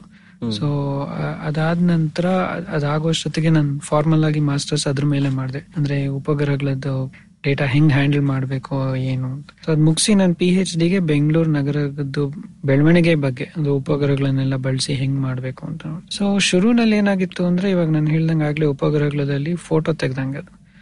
ಸೊ ಇವಾಗ ಏನಾಗಿತ್ತು ಅಂದ್ರೆ ನೈಂಟೀಸ್ ಒಂದು ಉಪಗ್ರಹ ಚಿತ್ರ ಸಿಕ್ತು. ಟೂ ತೌಸಂಡ್ ಒಂದು ಸಿಕ್ತು. ಮತ್ತೆ ಟೂ ತೌಸಂಡ್ ಟೂ ತ್ರೀ ಟೈಮ್ಗೆ ಏನೇನ್ ಸಿಕ್ತು ಎರಡ್ ಮೂರ್ ಚಿತ್ರಗಳನ್ನ ತಗೊಂಡು ಓಕೆ ಇದು ಬಿಲ್ಟ್ ಅಪ್ ಇಲ್ಲಿ ನೀರಿದೆ. ಮಂಗಳೂರು ಉಡುಪಿ ಇಲ್ಲಾದ್ರೆ ಸಮುದ್ರ ಈ ಕಡೆ ಬರುತ್ತೆ ಬೀಚ್ ಇದು. ಇಲ್ಲಿ ಹಿಂಗೆ ಏನು ತೆಂಗಿನ ಮರದ ತೆಂಗಿನ ಮರಗಳದ ಪ್ಲಾಂಟೇಶನ್ ಇದೆ ಅಥವಾ ಬೇರೆ ತೋಟಗಳಿದೆ. ಇದು ಈ ತರ ಕಾಡು ಇದು ವೆಜಿಟೇಷನ್ ಇಲ್ಲಿ ಈ ತರ ಅಂದ್ರೆ ಏನೇನ್ ಭೂ ಬಳಕೆ ಬೇರೆ ಬೇರೆ ಇದೆ ಇದೆಲ್ಲ ಅಂತ ಹೇಳಿ ಇಲ್ಲಿ ಇಷ್ಟ್- ಇದೆಲ್ಲ ಬಿಲ್ಟ್ ಅಪ್ ಅಥವಾ ನಗರಗಳು ಈ ತರದ್ದಿದೆ. ಸೊ ಅಲ್ಲಿ ಉಡುಪಿ ಮಂಗಳೂರು ಕಡೆ ನೀವು ನೋಡಿದ್ರೆ ಒಂಥರ ಡಿಸ್ಪರ್ಸ್ಡ್ ಇದೆ ಗ್ರೋತ್ ಅಂದ್ರೆ ನೀವು ಎರಡೆರಡು ನಿಮಿಷಕ್ಕೆ ಇನ್ನೊಂದು ಊರ್ ಸಿಗುತ್ತೆ ಅಥವಾ ಬಿಲ್ಟಪ್ ಎಲ್ಲ ಡಿಸ್ಪರ್ಸ್ಡ್ ಆಗಿದೆ ತೋಟದಲ್ಲಿ ಮನೆಗಳಿದೆ ಆ ತರ ಎಲ್ಲ. ಸೊ ಅಲ್ಲಿ ಒಂಥರ ವ್ಯವಸ್ಥೆನೆ ಒಂಥರ ಬೆಳ್ಕೊಂಡ್ ಬಂದಿರೋದೇ ಬೇರೆ. ಬೆಂಗಳೂರು ಮೈಸೂರಲ್ಲಿ ಒಂಥರ ಇದೆ ಕಂಟಿನ್ಯೂಸ್ ಆಗಿದೆ. ಈಗ ನೀವು ಇಲ್ಲಿ ನಾನು ಮುಂಚೆ ನಾಯಂಡಹಳ್ಳಿಯಿಂದ ಹಿಂಗ್ ಹೋದ್ರೆ ಏನು ಈಗ ಈಗ ರಾಜರಾಜೇಶ್ವರಿ ನಗರ ಎಲ್ಲ ಆಗಿದೆ ಬೆಂಗಳೂರು ಯೂನಿವರ್ಸಿಟಿ ನಿಮ್ಗೆ ರೋಡ್ ಪಕ್ಕ ಕಂಟಿನ್ಯೂಸ್ ಆಗಿ ಬೆಳ್ ಒಂಥರ ಬಿಲ್ಟಪ್ ಇದೆ. ಹೌದು. ಎರಡು ಬಿಲ್ಡಿಂಗ್ ಪಕ್ಕ ಹಿಂದೆ ಕೊಟ್ಟೋದ್ರೆ ಮತ್ತೆ ವ್ಯವಸಾಯ. ಸೊ ರೋಡ್ ಎಲ್ಲಿದೆಯೋ ಹೈವೇ ಎಲ್ಲಿದೆಯೋ ರೋಡ್ ಫೇಸಿಂಗ್ ಆಕ್ಸೆಸ್ ಏನಿದೆ ಅದ್ರ ಆಗಿದೆ. ಸೊ ಕೆಲ ಸುಮಾರು ಪ್ರದೇಶಗಳು ಇದೆಲ್ಲ ಏನಾಗಿದೆ ಅಂದ್ರೆ ಸೊ ಇದೆಲ್ಲ ನಾನು ಉಪಗ್ರಹಗಳಲ್ಲಿ ಸ್ಟಡಿ ಮಾಡ್ತಿದ್ದಾಗ ಏನಾಗೋದು ಅಂದ್ರೆ ಚಿತ್ರದಲ್ಲಿ ನಿಮಗೆ ನಂಗೆ ಮ್ಯಾಪ್ ಅಲ್ಲಿ ನಾನು ಡಿರೈವ್ ಮಾಡಬಹುದಿತ್ತು ಓಕೆ ಎಲ್ಲೆಲ್ಲಿ ಈ ತರ ಬೆಳವಣಿಗೆ ಆಗಿದೆ ಏನ್ ಅಪ್ ಏನ್ ರೇಟ್ ಆಫ್ ಗ್ರೋತ್ ಅಲ್ಲಿ ಆಗಿದೆ ಇದಾಗಿದೆ. ಇದು ಪ್ಲಾನಿಂಗ್ ಮಾಸ್ಟರ್ ಪ್ಲಾನಿಂಗ್ ಅಲ್ಲಿ ಅಳ್ವ ಏನು ಅನ್ವಯ ಬಂದಿತ್ತಾ ಇಲ್ವಾ ಆ ತರ ಅಂತೆಲ್ಲ ನೋಡೋದು ಅಷ್ಟೇ. ಸೊ ಇದನ್ ಯಾಕೆ ಹಿಂಗ್ ಆಗ್ತಿದೆ? ಅಂದ್ರೆ ನಂಗೆ ಏನಂದ್ರೆ ಫೋಟೋ ಈಗ ಫೋಟೋ ತೆಗೆದು ಚೇಂಜ್ ಡಿಟೆಕ್ಷನ್ ಮಾಡ್ದಂಗೆ. ಎರಡು ವ್ಯತ್ಯಾಸ ಇದೆ. ಇಲ್ಲಿ ಇಷ್ಟು ಬೆಳವಣಿಗೆ ಆಗಿದೆ ಕ್ವಾಂಟಿಫೈ ಮಾಡಕ್ ಆಗ್ತಿದೆ. ಈ ಇಷ್ಟು ವರ್ಷದಿಂದ ಇಷ್ಟು ವರ್ಷಕ್ಕೆ ಇಷ್ಟೊಂದು ಬೆಳೀತು ಅಂತೆಲ್ಲ ಹೇಳಕ್ ಆಗ್ತದೆ ಆದ್ರೆ ಇದ್ ಯಾಕೆ ಆಗ್ತಿದೆ? ಆಗ್ತಾ ಇದೆ? ಕೆಲವೇ ಪ್ರದೇಶಗಳಲ್ಲಿ ಆಗ್ತಿದೆ ಎಲ್ಲೆಲ್ಲ ಆಗ್ತಿದೆ ಮತ್ತೆ ಯಾಕೆ ಅಲ್ಲಿ ಆಗ್ತಿದೆ ಮತ್ತೆ ಇವೆಲ್ಲ ಹೇಗಾಗತ್ತೆ? ಇದು ನಮ್ಗೆ ಉಪಗ್ರಹಗಳಿಂದ ಉತ್ತರ ಸಿಗಲ್ಲ. ಉಪಗ್ರಹಗಳಲ್ಲಿ ಏನ್ ಸಿಗುತ್ತೆ ಅಂದ್ರೆ ಪೋಸ್ಟ್ ಫ್ಯಾಕ್ಟೋ. ಆಗ ಹೋದ್ಮೇಲೆ ಅದ್ರದ್ದು ಒಂಥರ ಫೋಟೋ ಸಿಗುತ್ತೆ. ಬಟ್ ನಮ್ಗೀಗ ನಾವು ರಿಸರ್ಚ್ ಅಂತ ಮಾಡ್ತಿದ್ದಾಗ ಸಂಶೋಧನೆ ಏನಾಗುತ್ತೆ ಅಂದ್ರೆ ವಿಚಾರ ಮಾಡ್ತೀವಿ ಅಂದ್ರೆ ಯಾಕೆ ಆಗ್ತಿದೆ ಅಂತ. ಸೊ ಇವಾಗ ಅದಕ್ಕೆ ಹೋದಾಗ ನಾವು ಈಗ ಒಂದು ಬರೋದು ನಮ್ಗೆ ನಮ್ಮ ಪ್ಲಾನಿಂಗ್ ವ್ಯವಸ್ಥೆ ಇನ್ನೊಂದು ಆಡಳಿತ ವ್ಯವಸ್ಥೆ. ಈಗ ನೀವು ಉದಾಹರಣೆಗೆ ಇವಾಗ ಮತ್ತೆ ಈಗ ತುಮಕೂರು ಹೈವೇನೆ ತಗೊಳ್ಳಿ. So B B M P ಅಂತ ಹೇಳೋದು ಇಲ್ಲಿ ತುಮಕೂರು ರೋಡ್ ಅಲ್ಲಿ ನೈಸ್ ರೋಡ್ ಬರುತ್ತಲ್ಲ ಅಲ್ಲಿ ತನಕ ಸುಮಾರಾಗಿ. ಅಲ್ಲಿಂದ ಮುಂದಕ್ಕೆ ಮಾಕ್ಳಿ ಅದೆಲ್ಲ ಬರುತ್ತೆ. ಆದ್ರೆ ಅದು ಬಿಬಿಎಂಪಿ ಬಿ ಎಂ ಪಿ ಇಲ್ಲ ಹೌದು. ನೀವು ರಸ್ತೆ ಮೇಲೆ ಹೋದ್ರೆ ಬಿಬಿಎಂಪಿ ಪ್ರದೇಶಕ್ಕೂ ಅಲ್ಲಿಗೂ ನಿಮಗೆ ಬೇರೆ ಬೇಗ ವ್ಯತ್ಯಾಸ ಸಿಗಲ್ಲ. ಹಂಗೆ ಚಿಕ್ಕಬಳ್ಳಾಪುರ ತನಕನೂ ಹೋಗ್ಬಿಡ್ಬೋದು. ಸೇಮ್ ನೀವು ಯಾವ ರೋಡ್ ತಗೊಳ್ಳಿ ನೀವು ಹೊಸೂರ್ ರೋಡ್ ಹೋಗಿ ಸ್ಟೇಟ್ ಬಾರ್ಡರ್ ಬಂದ್ರೆ ಅಲ್ಲಿ ಚೆಕ್ ಪೋಸ್ಟ್ ಇದೆ ಅಷ್ಟೇ. ಈ ಕಡೆ ಆ ಕಡೆ ಎಲ್ಲಾ ಕಡೆ ಸೇಮ್ ಸೊ ಏನಾಗುತ್ತೆ ಅಂದ್ರೆ ನಾವು ಆ ಪ್ರದೇಶಗಳಲ್ಲಿ ನಾವು ಒಂದ್ ಮಾಡ್ಕೊಂಡಿರೋದೇನಂದ್ರೆ ಬೇರೆ ಜೂರಿಸ್ಟಿಕ್ಷನ್ಸ್ ಅಂತ ಮಾಡ್ಬಿಟ್ಟಿದೀವಿ. ಸೊ ಎಲ್ಲಿ ಇಲ್ಲಿ ತನಕ ಇದು ಬಿ ಬಿ ಎಂ ಪಿ ಅಂದ್ರೆ ನಗರ ಪ್ರದೇಶ. ಅಲ್ಲಿಂದ ಆಚೆಗೆ ಟೆಕ್ನಿಕಲಿ ಏನಾಗಿದೆ ಅಂದ್ರೆ ಅದ್ ಯಾವ್ದೋ ತುಮಕೂರು ಬೆಂಗಳೂರು ತಾ ಏನು ಗ್ರಾಮಾಂತರ ಜಿಲ್ಲೆಗೆ ಸೇರುತ್ತೆ. ಅದ್ರಲ್ಲಿ ಅದರಲ್ಲಿ ಒಂದ್ ತಾಲೂಕಿಗೆ ಸೇರುತ್ತೆ. ಅದರಲ್ಲಿ ಒಂದ್ ಗ್ರಾಮ ಪಂಚಾಯತಿಗೆ ಸೇರುತ್ತೆ. ಸೊ ಆ ಗ್ರಾಮ ಪಂಚಾಯತಿನಲ್ಲಿ ಈಗ ಅಲ್ಲಿ ನಾವೀಗ ಅರ್ಬನ್ ಡೆವಲಪ್ಮೆಂಟ್ ಈ ತರದಕ್ಕೆಲ್ಲ ಬಿಲ್ಡಿಂಗ್ ಅಲ್ಲಿರೋ ಪ್ರೊಸೆಸ್ಸೇ ಬೇರೆ. ಈಗ ನೀವೀಗ ಬೆಂಗಳೂರಲ್ಲಿ ನೀವು ಮನೆ ಕಟ್ತೀರಾ ಅಂದ್ರೆ ಬಿ ಬಿ ಎಂ ಪಿ ಹೋಗ್ತೀರಾ ಬಿಲ್ಡಿಂಗ್ ಲೈಸೆನ್ಸ್ ಕೊಡ್ತೀರಾ ಅದು ಮಾಸ್ಟರ್ ಪ್ಲಾನ್ ಅಲ್ಲಿ ಇದೆಯಾ ಇಲ್ವಾ ಏನು ಲ್ಯಾಂಡ್ ಯೂಸು ಎಲ್ಲ ನೋಡಿ ಆ ತರ ಆಗುತ್ತೆ. ಈಗ ನಾನು ಆಚೆ ಇದ್ದಾಗ ಅಲ್ಲಿ ವ್ಯವಸ್ಥೆನೆ ಬೇರೆ ಇದೆ. ಮತ್ತೆ ಇಲ್ಲಿ ಇದ್ದಾಗ ನೀವು ಇವಾಗ ನೀರಿಗೆ ಬೆಸ್ಕಾಂ ಅಥವಾ ಇದು ಬಿ ಡಬ್ಲ್ಯೂ ಹೋಗ್ತೀರಾ ಕರೆಂಟ್ಗೆ ಎನರ್ಜಿ ಬೇಕು ಅಂದ್ರೆ ಬೆಸ್ಕಾಂಗೆ ಹೋಗ್ತೀರಾ. ಸೊ ನಿಮ್ಗೆ ಇಲ್ಲಿ ಬೆಂಗಳೂರಲ್ಲಿ ಈ ತರ ವ್ಯವಸ್ಥೆನಾರ ಇದೆ? ಸೊ ಊರಾಚೆ ಆಚೆ ಅಂತ ಟೆಕ್ನಿಕಲಿ ಹೋದ್ರೆ ನಂಗೆ ಈಗ ಅಲ್ಲಿ ಬರೀ ಇರೋದು ಗ್ರಾಮ ಪಂಚಾಯತಿ. ನೀರ್ ಬೇಕು ಅಂದ್ರೂ ಗ್ರಾಮ ಪಂಚಾಯತಿ ಹತ್ರ ಹೋಗ್ಬೇಕು. ಮೇ ಬಿ ಎನರ್ಜಿಗ್ ನಾವು ಬೆಸ್ಕಾಂಗೆ ವಾಪಸ್ ಬರ್ಬೇಕು. ಆದ್ರೆ ಬೆಸ್ಕಾಂಗೆ ಹೋದ್ರು ನಂಗೆ ಅವ್ರ ಗ್ರಾಮ ಪಂಚಾಯತಿಯಿಂದ ನೀನು ತಗೊಂಬಾ ಅಂತಾರೆ ಎನ್ ಸಿ ತಗೊಂಬಾ ನಿಂದ ಏನಾಗಿದೆ ಎಲ್ಲ ತಗೊಂಬಾ ಅಂತಾರೆ. ಸೊ ಅಲ್ಲಿಂದ ಒಂದು ಪರ್ಮಿಷನ್ ತಗೋಬೇಕು ಅದನ್ನ ಗ್ರಾಮ ಪಂಚಾಯತಿಲಿ ಏನಾಗುತ್ತೆ ಅಂದ್ರೆ ಅಲ್ಲೇ ಪ್ರೊಸೆಸ್ ಬೇರೆ ಇರೋದ್ರಿಂದ. ಅವರು ಸಾಕಷ್ಟು ಕಾರಣಗಳೇನಾಗುತ್ತೆ ಅಂದ್ರೆ ಒಂದು ಅವರ ಒಂದು ಏನು ಆರ್ಥಿಕ ಇದರಿಂದ ಬೇಗ ಅಪ್ರೂವಲ್ಸ್ ಕೊಟ್ಬಿಡ್ತಾರೆ. ಓಹೋ ಸಿಟಿ ಒಳಗೆ ಇನ್ನು ಜಾಸ್ತಿ ಟೈಮ್ ತಗೋಬಹುದು ಹ್ಮ್ ಸೊ ಆತರ ಬಂದು ಜ್ಯೂರಿಸ್ಟಿಕ್ಷನ್ ಬಿಟ್ಟು ಅದ್ರ ಪಾಡಿಗೆ ನಮ್ಮ ನಂಗೆ ಊರಾಚೆ ಹಳ್ಳಿ ಪ್ರದೇಶ ಅಂತ ಆಗೋದ್ರೆ ಅಂದ್ರೆ ನಾನು ಈ ಗ್ರಾಮ ಪಂಚಾಯತಿಗೆ ಬಂದಿದ್ದೀನಿ ಅಂದ್ರೆ ನಂಗೆ ರೆವೆನ್ಯೂ ಲ್ಯಾಂಡ್ ಸೊ ನಂಗೆ ರೆವೆನ್ಯೂ ಲ್ಯಾಂಡ್ ಅಂದ್ರೆ ನಾನು ಅಗ್ರಿಕಲ್ಚರ್ ಅಥವಾ ಏನೋ ವ್ಯವಸಾಯದಲ್ಲಿ ಇರುತ್ತೆ ಸೊ ನಾನು ಅದನ್ನ ಕನ್ವರ್ಷನ್ ಮಾಡಿಸ್ಕೋಬೇಕು. ನಾನು ತಾಲೂಕ್ ಆಫೀಸ್ಗೆ ಹೋಗ್ತೀನಿ ಅಥವಾ ಡಿ ಸಿ ಹತ್ರ ಹೋಗ್ಬಿಟ್ಟು ಡಿ ಸಿ ಕನ್ವರ್ಷನ್ ಮಾಡಿಸ್ಕೊಂತೀನಿ. ಅದ್ ಡಿ ಸಿ ಕನ್ವರ್ಷನ್ ಆಗತ್ಲು ನಾನು ಅಲ್ಲಿ ಗ್ರಾಮ ಪಂಚಾಯತಿಯಿಂದ ಅಲ್ಲಿ ಲೈಸೆನ್ಸ್ ತಗೋಬಹುದು ಅಂದ್ರೆ ಅಲ್ಲಿ ಪ್ರೋಸೆಸ್ ಬೇರೆ ಇದೆ. ಹೌದು. ಸೊ ನಂಗೆ ಅಲ್ಲಿ ನಂಗೆ ಕೆಲವು ಟೈಮ್ ಸಾಕಷ್ಟು ಪ್ರದೇಶಗಳಲ್ಲಿ ನಂಗೆ ಈಗ ಮಾಸ್ಟರ್ ಪ್ಲಾನಿಂಗ್ ಅನ್ನೋದೇ ಅನ್ವಯಿಸೋದಿಲ್ಲ. ಅದು ಟೌನ್ ಬರುತ್ತೆ. ಅಲ್ದೋ ಈಗ B M R D A ಅಂತ ಇದೆ Bengaluru metropolitan region development authority ಅಲ್ಲಿ ಒಂದು ಏನು ಪ್ಲಾನ್ ಅಂತ ಇದೆ. ಎಲ್ಲ ಇದೆ. ಅದರಲ್ಲಿ ಏನಾಗಿದೆ ಬೇರೆ ಲೋಕಲ್ ಪ್ಲಾನಿಂಗ್ ಏರಿಯಾಸ್ ಅಂತ ಬರುತ್ತೆ. ಮಾತ್ರ ಅನ್ವಯಿಸುತ್ತೆ. ಈ ಮಧ್ಯ ಕೆಲವು ಇದೆಯಲ್ಲ ಅಲ್ಲಿ ಒಂಥರ ಅವ್ರು ಯಾರಿಗೂ ಬೇಡದವ್ರಾಗೋಗಿದ್ದಾರೆ ಸೊ ಅಲ್ಲಿ ಏನಾಗುತ್ತೆ ಇವಾಗ ಆತರ ತರ ಪ್ರದೇಶಗಳಲ್ಲಿ ನೀರಿನ ವ್ಯವಸ್ಥೆ ಸರಿಯಾಗಲ್ಲ. ಆಮೇಲೆ ಸ್ಯಾನಿಟೇಷನ್ ತೊಂದರೆ ಆಗುತ್ತೆ. ಕಸದ ತೊಂದರೆ ಆಗುತ್ತೆ. ಹೌದು. ಮೆಸ್ಕಾಂ ಅವರಂತೂ ಎಲ್ಲಿ ಯಾರು ಕೇಳಿದ್ರು ಕರೆಂಟ್ ಕೊಟ್ಬಿಡ ಎನರ್ಜಿಗೆ ಎಳಿತಾರೆ ದುಡ್ಡು ಕಟ್ಟಿದ್ರೆ ದುಡ್ಡು. ಕೊಟ್ಬಿಡ್ತಾರೆ. ಬೇರೆಯವರು? ಆದ್ರೆ ಇದು ತುಂಬಾ ಜನ ಏನಕ್ ಮಾಡೋದು ಇವಾಗ? ಅಪಾರ್ಟ್ಮೆಂಟ್ಸ್ ಈ ತರ ಬಂದಿವೆ. ಅದು ಒಂದೇನಂದ್ರೆ ಲ್ಯಾಂಡ್ ಇನ್ನು ಬೆಲೆ ಕಡಿಮೆ ಇರುತ್ತಲ್ವಾ? ಯಾಕಂದ್ರೆ ಲ್ಯಾಂಡ್ ಯೂಸ್ ಚೇಂಜ್ ಮಾಡೋದು ಕಷ್ಟ.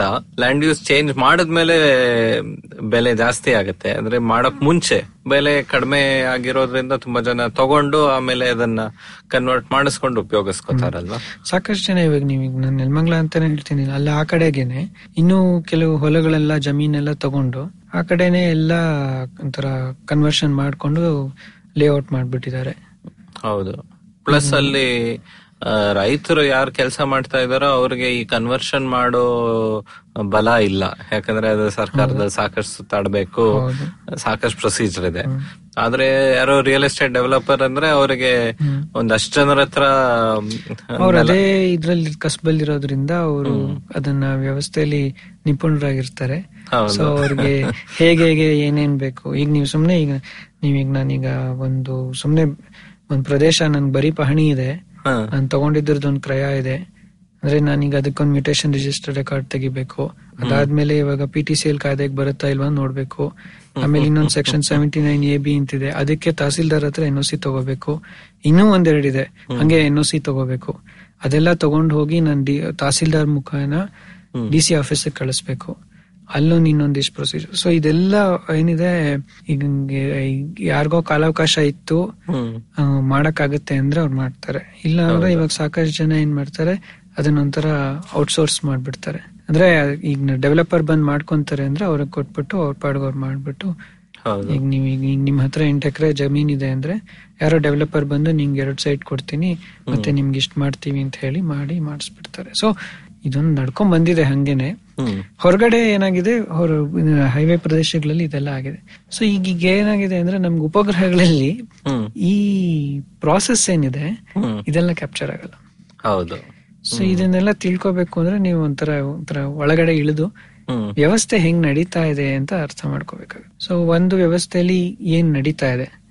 ಈಗ ನಾನು ಪಿ ಎಚ್ ಡಿ ಮಾಡಿದ ಟೈಮಲ್ಲೂ outer ring road NICE road ಎಲ್ಲ ಆಗ್ತಾ ಇತ್ತು. ಸೊ ಅದರದ್ದು ಅಲೈನ್ಮೆಂಟ್ ಬಗ್ಗೆ. ಈಗ ಹೆಂಗಾಗತ್ತೆ ಅಂತ. ಸೊ ನಾಲ್ಕೈದು ಮಾಡಸ್ ಅಪರೆಂಡಿ ಇದೆ. ಒಬ್ಬ ಡೆವಲಪರ್ ಬಂದು ಹೆಂಗೆ ಭೂಮಿನ ತಗೊಂತಾರೆ ಅಂತ. ಕೆಲವರಿಗೆ ಮುಂಚೆನೇ ಮಾಹಿತಿ ಇರುತ್ತೆ ಯಾವ ಪ್ರದೇಶ ಹೋಗ್ತಾ ಇದೆ ಅಂತ. ಕೆಲವರಿಗೆ ಗೊತ್ತ ಅಂದ್ರೆ ಬೇರೆ ಬೇರೆ ಕಾರಣಗಳು. ಕೆಲವು ಟೈಮ್ ಸ್ಟೇಜ್ ಮಾಡ್ತಾರೆ. ಸುಮ್ನೆ ಒಬ್ಬ ಸರ್ವೇಯರ್ ಕರ್ಕೊಂಡ್ ಬಂದ್ಬಿಟ್ಟು ಸರ್ವೆ ಮಾಡಿಸ್ಬಿಟ್ಟು ನಿಮ್ದು ಹೋಗ್ತಾ ಇರ್ಬೋದಂತೆ ಅಂತ ಹೇಳ್ಬಿಟ್ಟು ಜಾಗ ತಗೊಂಡ್ಬಿಡ್ತಾರೆ. ಇಂಥ ಕೇಸುಗಳು ಇದೆ. ಅಂದ್ರೆ ನೀವು ಈಗ ಉಳ್ಳಾಳ ಆ ಕಡೆ ಎಲ್ಲ ನೀವು ಸ್ವಲ್ಪ ಫೀಲ್ಡ್ ವರ್ಕ್ ಮಾಡಿ ನೋಡಿದ್ರೆ ನಿಮ್ಗೆ ನಾನು ಹೇಳ್ದಂಗೆ ನಾಲ್ಕೈದು ಮಾಡಸ್ ಆಪರೆಂಡಿ ಇದೆ. ಹೆಂಗೆ ಏನು ಭೂಮಿನ ಪಡಿಬಹುದು ಅಂತ. ಸೊ ಅದೇ ಒಂದು ವ್ಯವಸ್ಥಿತ ರೂಪದಲ್ಲೇ ನಡ್ಕೊಂಡ್ ಬಂದ್ಬಿಟ್ಟಿದೆ. ಬಟ್ ಅದು ಒಂದ್ ಭಾಗ. ಇನ್ನೊಂದ್ ಭಾಗ ಇವಾಗ ಇವಾಗ ಏನಲ್ಲಿ ನಾವೇನ್ ಹೇಳ್ತಿದೀವಿ ಎಲ್ಲಾನು ಕೆಲವೆಲ್ಲ ಏನಾಗಿದೆ ಕೊನೆಗೆ ಒಂದು ಕಾನೂನು ಚೌಕಟ್ಟಿಗೆ ಸೇರ್ಸಕ್ ಹೋಗುತ್ತೆ. ಈ ಕೊನೆಗೆ ನೀವು ಈಗ ಏನಾರ ಮಾರಕ್ ಹೋಗ್ತೀರಾ ಅಂದ್ರೂ ನಾನು ಈಗೆಲ್ಲ ಏನೋ ಮಾಡ್ದೆ ಬದಲಾವಣೆ ಮಾಡ್ದೆ ನೀವು ಸೈಟ್ ಮಾಡ್ತೀರಾ ಅಂದಾಗ ಸೈಟ್ ರಿಜಿಸ್ಟರ್ ಮಾಡೋ ಟೈಮ್ಗೆ ಅದಕ್ಕೆ ಖಾತಾ ಆಗಿದ್ಯಾ ಅಂತಾರೆ. ಹೌದು. ಸೊ ಖಾತಾ ಅನ್ನೋ ಅದ್ ನೋಷನ್ ಆಫ್ ಖಾತಾ ಅನ್ನೋದು ಎಲ್ಲಿಂದ ಬಂತು? ಲ್ಯಾಂಡ್ ರೆವಿನ್ಯೂ ಆಕ್ಟ್ ಅಲ್ಲಿ ಬಂತು. ಸೊ ಈ ಖಾತಾ ಆಗ್ಬೇಕು ಅಂದ್ರೆ ಮತ್ತೆ ಅಲ್ಲಿ ಯಾರ ಹತ್ರ ಹೋಯ್ತು ಏನಾಯ್ತು? ಈಗ ಅಕಸ್ಮಾತ್ ಈಗ ಅಲ್ಲಿ ಬಿ ಎಂ ಪಿನೇ ಆಗೋಯ್ತು ಇವಾಗ ಬಿ ಎಂ ಪಿ ಇಂದ B B M P so ಅದು ಇವಾಗ ಮಾಸ್ಟರ್ ಪ್ಲಾನ್ ಅಲ್ಲಿ ಇದೆಯಾ? ಮಾಸ್ಟರ್ ಪ್ಲಾನ್ ಅಲ್ಲಿ ಇತ್ತು ಅಂದ್ರೆ ಅವಾಗ ಟೌನ್ ಪ್ಲಾನಿಂಗ್ ಈಗ ಲೇಔಟ್ ಕನ್ವರ್ಷನ್ ಮಾಡಿದವರು ಟೌನ್ ಪ್ಲಾನಿಂಗ್ ಹತ್ರ ಹೋಗಿ ಅಂದ್ರೆ ಅವ್ರ ಹತ್ರನೂ ಅಪ್ರೂವಲ್ ಮಾಡಿಸ್ಕೊಂಡ್ ಬರ್ಬೇಕು ಲೇಔಟ್ ಅಪ್ರೂವಲ್ ಮಾಡಿಸ್ಬೇಕು. ಸೊ ಅವ್ರು ಲೇಔಟ್ ಅಪ್ರೂವಲ್ ಮಾಡಿದಾಗ ಇಷ್ಟು ಪ್ರದೇಶನ ರಸ್ತೆಗೆ ಬಿಡಬೇಕು ಇಷ್ಟು ಇದಕ್ ಬಿಡಬೇಕು ಅಂತ ಮಾಸ್ಟರ್ ಪ್ಲಾನಿಂಗ್ ಝೋನಿಂಗ್ ಒಟ್ಟಲ್ ಗೈಡ್ ಲೈನ್ಸ್ ಎಲ್ಲ ಇದೆ ಅದ್ರಲ್ಲಿ ಸೊ ಈ ಗೈಡ್ ಲೈನ್ಸ್ ಎಲ್ಲ ಅದಕ್ಕೆಲ್ಲ ಏನ್ ಆಧಾರ? ಅದಕ್ಕೆ town and country planning act ಅಂತ ಇದೆ. ಸೊ ನೀವು ಕೊನೆಗೆ ನೀವು ಒಂದ್ ಹಂತದಲ್ಲಿ ನೀವು ನಮ್ಮ ವ್ಯವಸ್ಥೆಯಲ್ಲಿ ನಾವೇನಾರ ಇವೆಲ್ಲ ಏನು ಟ್ರಾನ್ಸಾಕ್ಷನ್ಸ್ ಮಾಡಕ್ ಹೋದಾಗ ಎಲ್ಲ ಒಂದ್ ಕಡೆ ಎಲ್ಲಿ ಹೋಗಿ ನಿಲ್ಲುತ್ತೆ ಅಂದ್ರೆ ಈ ಚೌಕ ಇದೆಲ್ಲದಕ್ಕೂ ಆಕ್ಟ್ಗಳು ಈ ಕಾನೂನುಗಳು ಒಂದ್ ಚೌಕಟ್ಟಾಗಿ ನಿಂತಿವೆ. ಅದ್ರ ಮಧ್ಯ ಅವ್ಯವಸ್ಥೆ ಅಥವಾ ಬೇರೆ ನಾವು ಏನು ಕರಪ್ಷನ್ ಅನ್ಬೋದು ಅಥವಾ ಬೇರೆ ತರಾನೇ ವ್ಯವಸ್ಥೆಗಳು ನಡ್ಕೊಂಡು ಹೋಗಿರ್ಬೋದು. ಹೌದು. ಆದ್ರೆ ಒಂಥರ ರಿಂಗ್ ಫೆನ್ಸ್ ಆಗಿರೋದು ಕೆಲವು ಈ ಕಾನೂನುಗಳು ಕಾನೂನುಗಳು ಅಲ್ಲಿ ಕಾನೂನುಗಳೆಲ್ಲ ಎಷ್ಟು? ನಲವತ್ತೈವತ್ತು ವರ್ಷ ಆಗಿರ್ಬೋದಲ್ವಾ? ತುಂಬಾ ಹಳೆ ಐವತ್ತು ವರ್ಷದ ಮೇಲಾಗಿದೆ. ಈಗ ಉದಾಹರಣೆ Karnataka town and country planning act nineteen sixty one ಅದಕ್ಕೆ ಆಮೇಲೆ ಏನೋ ಸ್ವಲ್ಪ ಅಮೆಂಡ್ಮೆಂಟ್ ಆಗಿರ್ಬೋದು ಸಾಕಷ್ಟು ಅಮೆಂಡ್ಮೆಂಟ್ಸ್ ಆಗಿದೆ ಅಮೆಂಡ್ಮೆಂಟ್ಸ್ ಆಗಿದೆ. ಸಿಕ್ಕಾಪಟ್ಟೆ ಅಮೆಂಡ್ಮೆಂಟ್ಸ್ ಆಗಿದೆ. ಅಂದ್ರೆ ನೂರಾರು ಅಮೆಂಡ್ಮೆಂಟ್ ಆಗಿದೆ. ಈಗ ಅದನ್ನೇ ಅದನ್ನ ಹೇಳ್ಕೊಳಕ್ ಹೋದ್ರೆ ಇವಾಗ ಅದು ಒಂದು. ಇನ್ನೊಂದು ನಮ್ದು ಕರ್ನಾಟಕ ಲ್ಯಾಂಡ್ ರೆವಿನ್ಯೂ ಆಕ್ಟ್ ಕೂಡ ಇದೆ. ಸೊ ನಾನು K T C P act ಬಗ್ಗೆನೆ ನಿಮ್ಗೆ ಸಾಕಷ್ಟು ಹೇಳ್ಬೋದು. ಇವಾಗ ಉದಾಹರಣೆಗೆ ಈಗ ನಮ್ದು ಬೆಂಗಳೂರು ಮಾಸ್ಟರ್ ಪ್ಲಾನ್ ನಡೀತಾ ಇದೆ. ಈ ಮಾಸ್ಟರ್ ಪ್ಲಾನ್ ಮಾಡೋದಕ್ಕೆ ಈಗ ನನ್ನ ಥೀಸಸೇ ಪ್ಲಾನಿಂಗ್ ಮೇಲೆ ಇತ್ತು ಸೊ ನಮ್ದು ಟೆಕ್ನಾಲಜಿ ಮೆಥಡ್ಸು ಅಥವಾ ನಮ್ಗಿರೋ ಮಾಹಿತಿ ಈಗ ಉಪಗ್ರಹಗಳಿಂದ ಬೇರೆ ಬೇರೆ ತರ ತಂತ್ರಜ್ಞಾನ ಬಳಸ್ಬೋದು. ಥಿಯರಿ ಇಂಪ್ರೂವ್ ಆಗಿದೆ. ಕಾನ್ಸೆಪ್ಟ್ಸ್ ಇದೆ ಕಂಪ್ಯೂಟಿಂಗ್ ಫೆಸಿಲಿಟೀಸ್ ಇದೆ. ಅದೆಲ್ಲ ಇದ್ರೂನು ನಾವು ಮಾಸ್ಟರ್ ಪ್ಲಾನಿಂಗ್ ಮೆಥಡ್ ಏನಿದೆ ಆ ಮೆಥಡ್ ಮಾತ್ರ ನೈನ್ಟೀನ್ ಸಿಕ್ಸ್ಟಿ ಒಂದು ಟೆಕ್ನಾಲಜಿ ಹೊಸದು ಮೆಥಡ್ ಹಳೇದು. ಟೆಕ್ನಾಲಜಿ ಹೊಸದಿದ್ರು ಅದೇನು ಪ್ರಯೋಗಕ್ಕೆ ಬರಲ್ಲ. ಅಂಡ್ ಆ ಹಳೆ ಸಿಸ್ಟಮ್ ಏನಂದ್ರೆ ಅದು ಮೇನ್ ಬರೀ ಲ್ಯಾಂಡ್ ಯೂಸ್ ಅನ್ನು ನೋಡ್ಕೊಂಡು ಹೋಗೋದಲ್ಲ. ಇವಾಗ ನಮಗೆ ಇಷ್ಟು ನೀರ್ ಬೇಕು ಇಷ್ಟು ಎಲೆಕ್ಟ್ರಿಸಿಟಿ ಬೇಕು ಅನ್ನೋದು ಏನ್. ಬೇಕಾಗತ್ತೆ. ಸಾರಿಗೆ ವ್ಯವಸ್ಥೆ ಏನಾಗ್ಬೇಕು? ನೀರಿಂದ ಏನಾಗ್ಬೇಕು? ಅಥವಾ ಇವಾಗ ಎಲ್ಲೆಲ್ಲಿ ಬೇರೆ ಏನೇನ್ ಮಾಡ್ಬೇಕು? ಅದರದ್ದೆಲ್ಲ ಅಥವಾ ಈಗ ಪ್ಲಾನಿಂಗ್ ಅಲ್ಲಿ ಇನ್ನೂ ಎರಡು ಆಯ- ಆಯಾಮ ಇರೋದು ಒಂದು ಶಿಕ್ಷಣ ಮತ್ತು ಆರೋಗ್ಯ. ಅದ್ರ ಬಗ್ಗೆ ಹೋಗೋದೇ ಇಲ್ಲ. ಅಂದ್ರೆ ಇವಾಗ ಎಲ್ಲಾರ್ಗೂ ಮಕ್ಕಳಿಗೆ ಸರಿಯಾದ ಶಿಕ್ಷಣ ಸಿಗುತ್ತಾ? ಎಲ್ಲಾರು ಆರೋಗ್ಯ ಹೆಂಗ ಕಾಪಾಡ್ಕೊಂಡ್ ಬರಕಾಗತ್ತೆ ಸಿ ಎಂಡ್ ಆಫ್ ದಿ ಡೇ ನೀವು ಕೊನೆಗೆ ಯಾರಿಗೋಸ್ಕರ ಪ್ಲಾನಿಂಗ್ ಮಾಡ್ತಿದ್ದೀರಾ? ಸೊ ಜನರಿಗೆ. ಸೊ ಆ ಜನರು ಆರೋಗ್ಯವಾಗಿ ಒಳ್ಳೆ ರೀತಿಯಲ್ಲಿ ಇರ್ಬೇಕು ಅಥವಾ ಒಂದ್ ಒಂದ್ ಒಂದು ಅವರ ಎಲ್ಲ ಒಂದು ಯಾವ ರೀತಿ ಕಲ್ಪನೆ ಮಾಡ್ಕೊಂಡು ಆ ಊರಲ್ಲಿ ಇರ್ಬೇಕು ಅಂತ ಇರ್ತಾರೋ ಆ ತರ ಇರಕ್ಕೆ ಪೂರಕವಾಗಿರ್ಬೇಕು ಪ್ಲಾನಿಂಗ್ ಸೊ ರೆಸ್ಟ್ರಿಕ್ಟಿವ್ ಆಗಿರಬಾರ್ದು. ಮತ್ತೆ ಆ ಪ್ಲಾನಿಂಗ್ ಇದ್ದಾಗ ಬೇರೆ ಬೇರೆ ನೀವು ಯಾವ್ದೇ ಚಟುವಟಿಕೆ ಮಾಡಿ ಇವತ್ತು ನೀವು ಐ ಟಿಲಿ ಇರ್ಬೋದು ಅಥವಾ ನಾನು ಏನೋ ಬೇರೆ ವ್ಯವಹಾರ ಮಾಡ್ಬೋದು ಇನ್ ಮುಂಚೆ ಕಾಟನ್ ಪೇಟೆ ಅಥವಾ ಬೆಳೆಪೇಟೆ ಇತ್ತು ಹಂಗೆ. ಹಂಗೆ ಇನ್ನೇ ಯಾವ್ದೇ ರೀತಿ ಈಗ ಎಸ್ ಪಿ ರೋಡ್ ಇದೆ ಅಂದ್ರೆ ಎಲ್ಲೆಲ್ಲಿ ಏನ್ ಬೇಕಾದ್ರೆ ಆತರ ಚಟುವಟಿಕೆ ಮಾಡ್ಕೋಬಹುದು ಅದೆಲ್ಲದಕ್ಕೂ ಪೂರಕವಾಗಿರ್ಬೇಕು. ಆದ್ರೆ ನಾವೇನಾಗಿದೆ ನಮ್ದು ಇವಾಗ ಹೆಂಗ್ ಎವಾಲ್ವ್ ಆಗೋಗಿದೀವಿ ಅಂದ್ರೆ ಈ ಆಕ್ಟ್ಗಳು ಪ್ಲಾನಿಂಗ್ ಇದೆಲ್ಲ ಒಂಥರ ರೆಸ್ಟ್ರಿಕ್ಟಿವ್ ಮೋಡ್ ಕೊಟ್ಟೋಗಿದೆ. ಸೊ ಈಗ ನಾ ಏನೋ ಮಾಡಕ್ ಹೋದ್ರು ಇವಾಗ ನಾವ್ ಈಗ ಟ್ರಾಫಿಕ್ ಅಲ್ಲಿ ನಾವು ಬಿಹೇವ್ ಮಾಡ್ದಂಗೆ. ಯಾರು ಪೊಲೀಸ್ ಮ್ಯಾನ್ ಇಲ್ಲ ಅಂದ್ರೆ ಸಿಗ್ನಲ್ ಜಂಪ್ ಮಾಡು. ಸೊ ನಾವೆಲ್ಲರೂ ನಮ್ಗೆನೆ ಒಂಥರ ಮೋಸ ಮಾಡ್ಕೊಂಡಂಗೆ ವ್ಯವಸ್ಥೆಲೂ ಆ ತರ ಆಗೋಗಿದೆ. ಸುಧೀರ್ ಅವ್ರ ಜೊತೆ ಹರಟೆ ಮುಂದುವರ್ಸೋಣ ಒಂದು ಸಣ್ಣ ಬ್ರೇಕಿನ ನಂತರ. Hello, everybody. Welcome to another awesome week on the IVM Podcast Network. If you are not following us on social media, please make sure you do. We're IVM Podcast on Twitter, Facebook, and Instagram. And also, just a reminder if you like what you're listening to, take a screenshot of what you're listening to and tag us on social media, and we will repost your post. Also, please do tell a friend if you're enjoying a podcast which you think a friend would enjoy. Do tell them. I think that that is something that really helps us. I think that uh, we do see, you know, I mean, like increases in listenerships when you guys do that. So please, please do tell friends that you are enjoying what podcast you're listening to.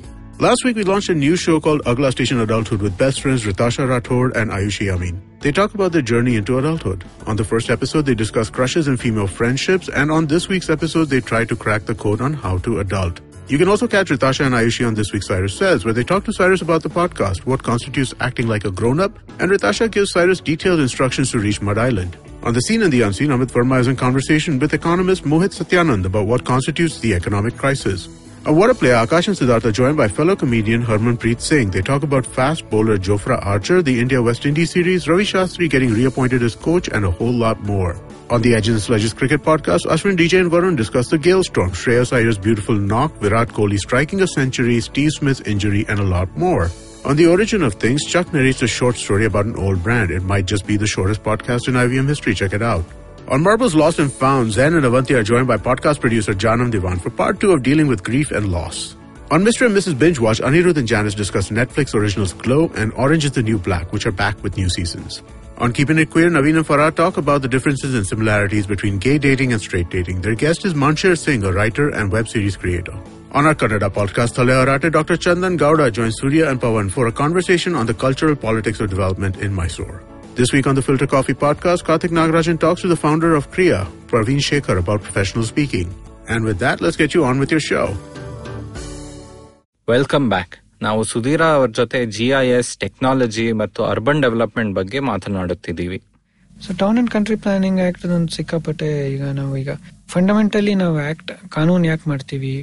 ಅದಕ್ಕೆ ಒಂದ್ ಯಾವ್ದೇ ಒಂದು ವ್ಯವಸ್ಥೆಗೆ ಒಂದು ನಿರ್ದಿಷ್ಟವಾಗಿ ಒಂದು ಚೌಕಟ್ಟನ್ನ ಹಾಕಕ್ಕೆ. ಸೊ ಹಾಗೇನೆ ಇವಾಗ ನಾವು ನಗರಗಳ ಬೆಳವಣಿಗೆ ಹೇಗ್ ಮಾಡ್ಬೇಕು ಅಂತ ಅರವತ್ತೊಂದರಲ್ಲಿ ಬಹುಶಃ ಅವತ್ತಿಗೆ ಅದು ಸರಿ ಇತ್ತೇನೋ. ಯಾಕಂದ್ರೆ ಅದನ್ನ ಮಾಡಿರೋದೆಲ್ಲ ಬ್ರಿಟಿಷ್ ಟೌನ್ ಪ್ಲಾನಿಂಗ್ ಪ್ರಾಕ್ಟೀಸಸ್ ಅನ್ನ ಅಡಾಪ್ಟ್ ಮಾಡ್ಕೊಂಡು ಮಾಡಿದ್ರು. ಅವತ್ತಿಗೆ ಅವತ್ತಿನ ಒಂದು ತಿಳುವಳಿಕೆ ಮೇರೆಗೆ ಅವತ್ತಿಗೆ ಚೆನ್ನಾಗಿತ್ತು. ಸಿಕ್ಸ್ಟಿ ಸೆವೆಂಟೀಸ್ಗೆಲ್ಲ ಚೆನ್ನಾಗಿತ್ತು. ಸೊ ನಂತರ ಏನಾಯ್ತು? ಹೆಗಡೆ ರಾಮಕೃಷ್ಣ ಹೆಗಡೆ ಅವರು ಮುಖ್ಯಮಂತ್ರಿಗಳಾಗಿದ್ದ, ಆ ಟೈಮಲ್ಲಿ ಅದಕ್ಕೊಂಚೂರು ಅಮೆಂಡ್ ಮಾಡಿದ್ದಾರೆ. ಅದೇ ಒಂಥರ ಪಾಸಿಟಿವ್ ಆಗಿ ಅಮೆಂಡ್ ಮಾಡಿದ್ರು. ಸೊ ಅದನ್ನ ಔಟರ್ ಡೆವಲಪ್ಮೆಂಟ್ ಪ್ಲಾನ್ ಅಂತ ಮಾಡಬೇಕು ಅಂತ ಹೇಳಿದ್ರು. ಆಮೇಲೆ ಎವ್ರಿ ಟೆನ್ ಇಯರ್ಸ್ ಪ್ರತಿ ಹತ್ತು ವರ್ಷಕ್ಕೆ ಈ ತರ ಮಾಸ್ಟರ್ ಪ್ಲಾನಿಂಗ್ ಮಾಡಬೇಕು ಅಂತೆಲ್ಲ ಒಂದ್ ಸ್ವಲ್ಪ ಪ್ರೋಗ್ರೆಸಿವ್ ಆಗಿ town and country planning act ತಿದ್ದುಪಡಿ ತಂದ್ರು. ಆದ್ರೆ ಅಲ್ಲಿಂದ ನಂತರ ಅಂದ್ರೆ ಸುಮಾರಾಗಿ ಬಂಗಾರಪ್ಪನವರು ಮುಖ್ಯಮಂತ್ರಿಗಳಾಗಿದ್ದ ಕಾಲದಿಂದ ನೈಂಟಿ ಒನ್ ಅಲ್ಲಿ Karnataka regularisation of unauthorise construction act ಅಂತ ಮಾಡಿದ್ರು. ಕೃಕ ಅಂತ ಹೇಳ್ತೀವಿ. ಈಗ ಅಕ್ರಮ ಸಕ್ರಮದ ಹಿಂದಿನ ವರ್ಷನ್ ಅದು ಇವಾಗಿನ ಅಕ್ರಮ ಸಕ್ರಮದ್ದೇ ಸಾಕಷ್ಟು ವರ್ಷಗಳಿವೆ ಹೌದು. ಅದ್ರ ಹಿಂದಿನ ವರ್ಷ. ಅದ್ರ ಹಿಂದಿಂದು. ಸೊ ಅದಕ್ಕೆ ನೈಂಟಿ ಫೋರ್ ಅಲ್ಲಿ ದೇವೇಗೌಡರು ಮುಖ್ಯಮಂತ್ರಿ ಆಗಿದ್ದಾಗ ರೂಲ್ಸ್ ಮಾಡಿ ಒಂದ್ ಲೆವೆಲ್ ಇಂಪ್ಲಿಮೆಂಟ್ ಮಾಡಿದ್ರು. ಸೊ ಅವಾಗ್ಲೂ ಪ್ರಿಯಾಂಬಲ್ ಅಲ್ಲಿ ಏನ್ ಹೇಳ್ತಾರೆ ಆಕ್ಟ್ ಅಲ್ಲಿ ಅಂದ್ರೆ ಇದು ಒನ್ ಟೈಮ್ ಯಾಕಂದ್ರೆ ನಮ್ಗೆ ಗೊತ್ತಾಗ್ದಂಗೆ ತುಂಬಾ ಅನ್ಅಥರೈಸ್ ಡೆವಲಪ್ಮೆಂಟ್ ಎಲ್ಲ ಕಡೆ ಬೆಳವಣಿಗೆ ಆಗೋಗಿದೆ. ಹಾಗಾಗಿ ಒನ್ ಟೈಮ್ ಎಲ್ಲರನ್ನೂ ರೆಗ್ಯುಲರೈಸ್ ಮಾಡ್ಬಿಡೋಣ ಅಂತ ಮಾಡಿದ್ರು. ಆ ಒನ್ ಟೈಮ್ ಆಗಿದ್ದು ನಂತರ ಇನ್ನೊಂದು ಹತ್ತು ವರ್ಷಕ್ಕೇನೆ ಮತ್ತೆ ಕಾಂಗ್ರೆಸ್ ಸರ್ಕಾರ ಮಾಡಕ್ ಹೊರಟಿತ್ತು. ಅಂದ್ರೆ ಎಸ್ ಎಂ ಕೃಷ್ಣ ಅವ್ರ ರೆಜಿಮ್ ಅಲ್ಲೇನೆ ಒಂದ್ ಆರ್ಡಿನೆನ್ಸ್ ತರಕ್ ಹೋಗಿದ್ರು. ಪುಣ್ಯಕ್ಕೆ ನಮ್ಗೆ ಒಳ್ಳೆ ಗವರ್ನರ್ ಇದ್ರು ಆರ್ಡಿನೆನ್ಸ್ ಮಾಡ್ಲಿಕ್ ಬಿಡ್ಲಿಲ್ಲ. ನಂತರ ಬಂದ್ ಮುಖ್ಯಮಂತ್ರಿಗಳು ಪ್ರಯೋಗ ಪ್ರಯತ್ನ ಪಟ್ರು ಅನ್ಸುತ್ತೆ ಆದ್ರೆ ಆಗ್ಲಿಲ್ಲ. ಟೂ ತೌಸಂಡ್ ಸೆವೆನ್ ಅಲ್ಲಿ ಕುಮಾರಸ್ವಾಮಿ ಸರ್ಕಾರ ಇದ್ದಾಗ ಜನವರಿ two thousand seven Belgaum session Belagavi session ಅಲ್ಲಿ Karnataka town and country planning act ಅಲ್ಲಿ section twenty seventy six F F ಅಂತ ಹಾಕಿದ್ರು. ಅದ್ರಲ್ಲಿ ಏನು ಅಂದ್ರೆ ಮತ್ತೆ ಇದೆ ಒನ್ ಟೈಮ್ ಈ ತರ ರೆಗ್ಯುಲರೈಸ್ ಮಾಡಬಹುದು ಅಂತ ಆಕ್ಟ್ಗೆ ಅಮೆಂಡ್ ಮಾಡಿದ್ರು. ಅದ್ರ ಜೊತೆಗೆ section seventy six F F F ಅಂತಾನು ಇದೆ. ಅದೇನ್ ಹೇಳುತ್ತೆ ಅಂದ್ರೆ ಈ ರೀತಿ ಏನೇನು ಪ್ಲಾನಿಂಗ್ ಇಂದ ವಯಲೇಷನ್ ಆಗಿದೆ. ಅದನ್ನ ಯಾರ್ಯಾರು ಮಾಡಿದರೆ ಅದೇ ತಪ್ಪಿಸ್ತರಿಗೂ ಶಿಕ್ಷೆ ಕೊಡೋದಕ್ಕೆ ಏನಾರ ಮಾಡ್ಬೇಕು ಅಂತ. ವಿಪರ್ಯಾಸ ಏನಂದ್ರೆ ಸೆವೆಂಟಿ ಸಿಕ್ಸ್ ಎಫ್ ಎಫ್ ಮಾತ್ರ ರೂಲ್ಸ್ ಮಾಡಿದ್ರು. ಎಫ್ ಎಫ್ ಎಫ್ ಅನ್ನ ಮರ್ತೆ ಹೋಗ್ಬಿಟ್ಟಿದ್ದಾರೆ. ಸೊ ಹೆಂಗೆ ಶಿಕ್ಷೆ ಕೊಡೋ ಇದನ್ ಅಂದ್ರೆ ಇದನ್ನ ತಡೆ ಹಿಡಿಯೋದ್ ಹೇಗೆ? ಯಾಕಂದ್ರೆ ಇವಾಗ ಅದಾಗಿನ ಅದಾಗಿನೂ ಹತ್ತು ಹನ್ನೆರಡು ವರ್ಷ ಆಯ್ತು. ಅದಾದ ನಂತರ ಏನಾಯ್ತು ಅಂದ್ರೆ ಇಂಪ್ಲಿಮೆಂಟ್ ಮಾಡ್ಸಕ್ ಹೊರಟ್ರು. ಬಿ ಬಿ ಎಂ ಪಿ ಸರ್ಕಾರ ಬಿತ್ತು ಮತ್ತೆ ಕೆಲವರು ಕೋರ್ಟ್ ಹೋದ್ರು. ಮೂರ್ ಪಿ ಐ ಎಲ್ ಇತ್ತು ಇದ್ರ ವಿರುದ್ಧ. ಸೊ ಮೂರ್ ಪಿ ಐ ಎಲ್ಲೂ ಹೋಗಿ ಕೋರ್ಟ್ ಅಲ್ಲಿ ಸಾಕಷ್ಟು ಚರ್ಚೆ ಆಗಿ ಕೋರ್ಟ್ ಅಲ್ಲಿ ಏನ್ ಹೇಳಿದ್ರು ಇದೊಂಥರ ಸರ್ಕಾರದ ನಿರ್ಧಾರ. ಸೊ ಇನ್ನೊಂದ್ ಸರ್ಕಾರ ಬಂದು ಕರೆಕ್ಟ್ ಆಗಿ ನಿರ್ಧಾರ ಮಾಡ್ಲಿ. ಆಮೇಲೆ ಆ ಕಾನೂನು ಪ್ರಕಾರ ನಾವು ಕೋರ್ಟ್ ಏನ್ ಮಾಡ್ಬೇಕು ಅಂತ ಹೇಳ್ತೀನಿ. ಸೊ ನಂತರ ಹೊಸ ಸರ್ಕಾರ ಬರಕ್ ಇನ್ನೊಂದ್ ಆರ್ ತಿಂಗಳಾಯ್ತು. ಯಾಕಂದ್ರೆ ಟೂ ತೌಸಂಡ್ ಸೆವೆನ್ ಏಟ್ ಅಲ್ಲಿ ಸರ್ಕಾರ. ಬಿದ್ದಿತ್ತು. ಆ ನಂತರ ಬಂದಿದ್ ಸರ್ಕಾರ ಐದ್ ವರ್ಷ ಒಂದ್ ಸಬ್ ಕಮಿಟಿ ಮಾಡಿ ಅದ್ರ ಮೇಲೆ ಕೂತಿದ್ರು. ಸರಿ ನಿರ್ಧಾರನೇ ತಗೊಳ್ಳಿಲ್ಲ. ಆ ನಂತರ ಕೊನೆಗೆ ಅವರು ಸರ್ಕಾರ ಇನ್ನೇನು ಕಾಲಾವಧಿ ಮುಗಿಬೇಕು ಅಂದಾಗ ಒಂದು ಆರ್ಡಿನೆನ್ಸ್ ಮಾಡಕ್ ಹೋದ್ರು ಅದಾಗ್ಲಿಲ್ಲ. ಬಟ್ ಅದಾದ ನಂತರ ಮತ್ತೆ ಕಾಂಗ್ರೆಸ್ ಸರ್ಕಾರ ಬಂತು. ಅವಾಗ ಒಂದೆರಡು ಎರಡು ತಿಂಗಳಲ್ಲೇ ಅದು ಪಾಸ್ ಆಯ್ತು. ಕೆಲವು ಅಂದ್ರೆ ನೀವು ಪೊಲಿಟಿಕಲ್ ಸೈನ್ಸ್ ತರ ನೋಡಕ್ ಹೋದಾಗ ಕೆಲವು ವಿಷಯಗಳನ್ನ ಗಮನಿಸ್ಬೇಕು? ಕೆಲವರು ತುಂಬಾ ನಿಪುಣರಿದ್ದಾರೆ. ವ್ಯವಸ್ಥೆ ಹೆಂಗ್ ವರ್ಕ್ ಆಗುತ್ತೆ ಏನು ಅಂತ ತಿಳ್ಕೊಂಡಿದ್ದಾರೆ. ಕೆಲವರಿಗೆ ವ್ಯವಸ್ಥೆನ ಹೆಂಗೆ ನಿರೂಪಿಸ್ಕೊಂಡು ಕಾನೂನು ಯಾವಾಗ ಬದಲಾಯಿಸ್ಕೋಬೇಕು ಏನ್ ಮಾಡ್ಬೇಕು ಅನ್ನೋದು ಗೊತ್ತಿದೆ. ಸೊ ಗೊತ್ತಿಲ್ದೇ ಇರೋ ಅಂತ ಅಂದ್ರೆ ಗೊತ್ತಿಲ್ದೇ ಇರೋದು ಅಂತದೇನಿಲ್ಲ ಅಂದ್ರೆ ಮನ್ಸ್ ಮಾಡ್ಬೇಕು ಅಂದ್ರೆ ಹೇಗ್ ಮಾಡ್ಬೇಕು ಅನ್ನೋದು ಗೊತ್ತಿದೆ. ಸೊ ಇದ್ ಮಾಡಿ ಇವಾಗ ಒಂಥರ ಒಂದ್ ಲೆವೆಲ್ಗೆ ಮತ್ತೆ ರೂಲ್ಸ್ ತಂದ್ರು ಅದೇ ಇನ್ನೂ ಫುಲ್ ಇಂಪ್ಲಿಮೆಂಟೇಷನ್ ಆಗಿಲ್ಲ. ಬಟ್ ಅದರಲ್ಲಿ ನಾಲ್ಕು ಅಂಶ ಇದೆ. ಅಂದ್ರೆ ಏನನ್ನ ರೆಗ್ಯುಲರೈಸ್ ಮಾಡುತ್ತೆ. ಒಂದು ಸೆಟ್ ಬ್ಯಾಕ್ ಇದೆ ಒಂದು ನೀವು ಎಫ್ ಐ ಆರ್ ವೈಲೇಷನ್ ಇದೆ. ಇನ್ನೊಂದು ಝೋನಿಂಗ್ ವೈಲೇಷನ್ ಇದೆ. ಮತ್ತೆ ಇನ್ನೂ ಒಂದು ನಿಮ್ಗೆ ಲೇಔಟ್ ಅಪ್ರೂವಲ್ ಇಲ್ಲದೆ ಆ ತರ ಇದ್ರೆ. ಅದರಿಂದ ಅದರಿಂದ ಆಗಿದ್ದಿರೋದಕ್ಕೆ ಫಂಡ್ಸ್ ಫಂಡ್ಸ್ಗೆಲ್ಲ ಒಂದಕ್ಕೆ ಒಂದು ಕಲೆಕ್ಟ್ ಮಾಡಿದ ಪೆನಾಲ್ಟಿನೆಲ್ಲ ಒಂದ್ ಫಂಡ್ ಮಾಡಬೇಕು ಇದಕ್ಕೆಲ್ಲ ಅಂತ ರೂಲ್ಸ್ ಎಲ್ಲ ಮಾಡ್ಬಿಟ್ಟಿದ್ದಾರೆ. ಸೊ ಇದೆಲ್ಲ ಒಂದ್ ಹಂತಕ್ಕೆಲ್ಲ ಈ ಈ ಎಫ್ ಎಫ್ ಇದ್ರ ಪ್ರಕಾರ ರೂಲ್ಸ್ ಎಲ್ಲ ಮಾಡಿ ಮಾಡ್ಬಿಟ್ರು. ಆದ್ರೆ ಎಫ್ ಎಫ್ ಎಫ್ ಬಗ್ಗೆ ಯಾರು ಮಾಡಿಲ್ಲ.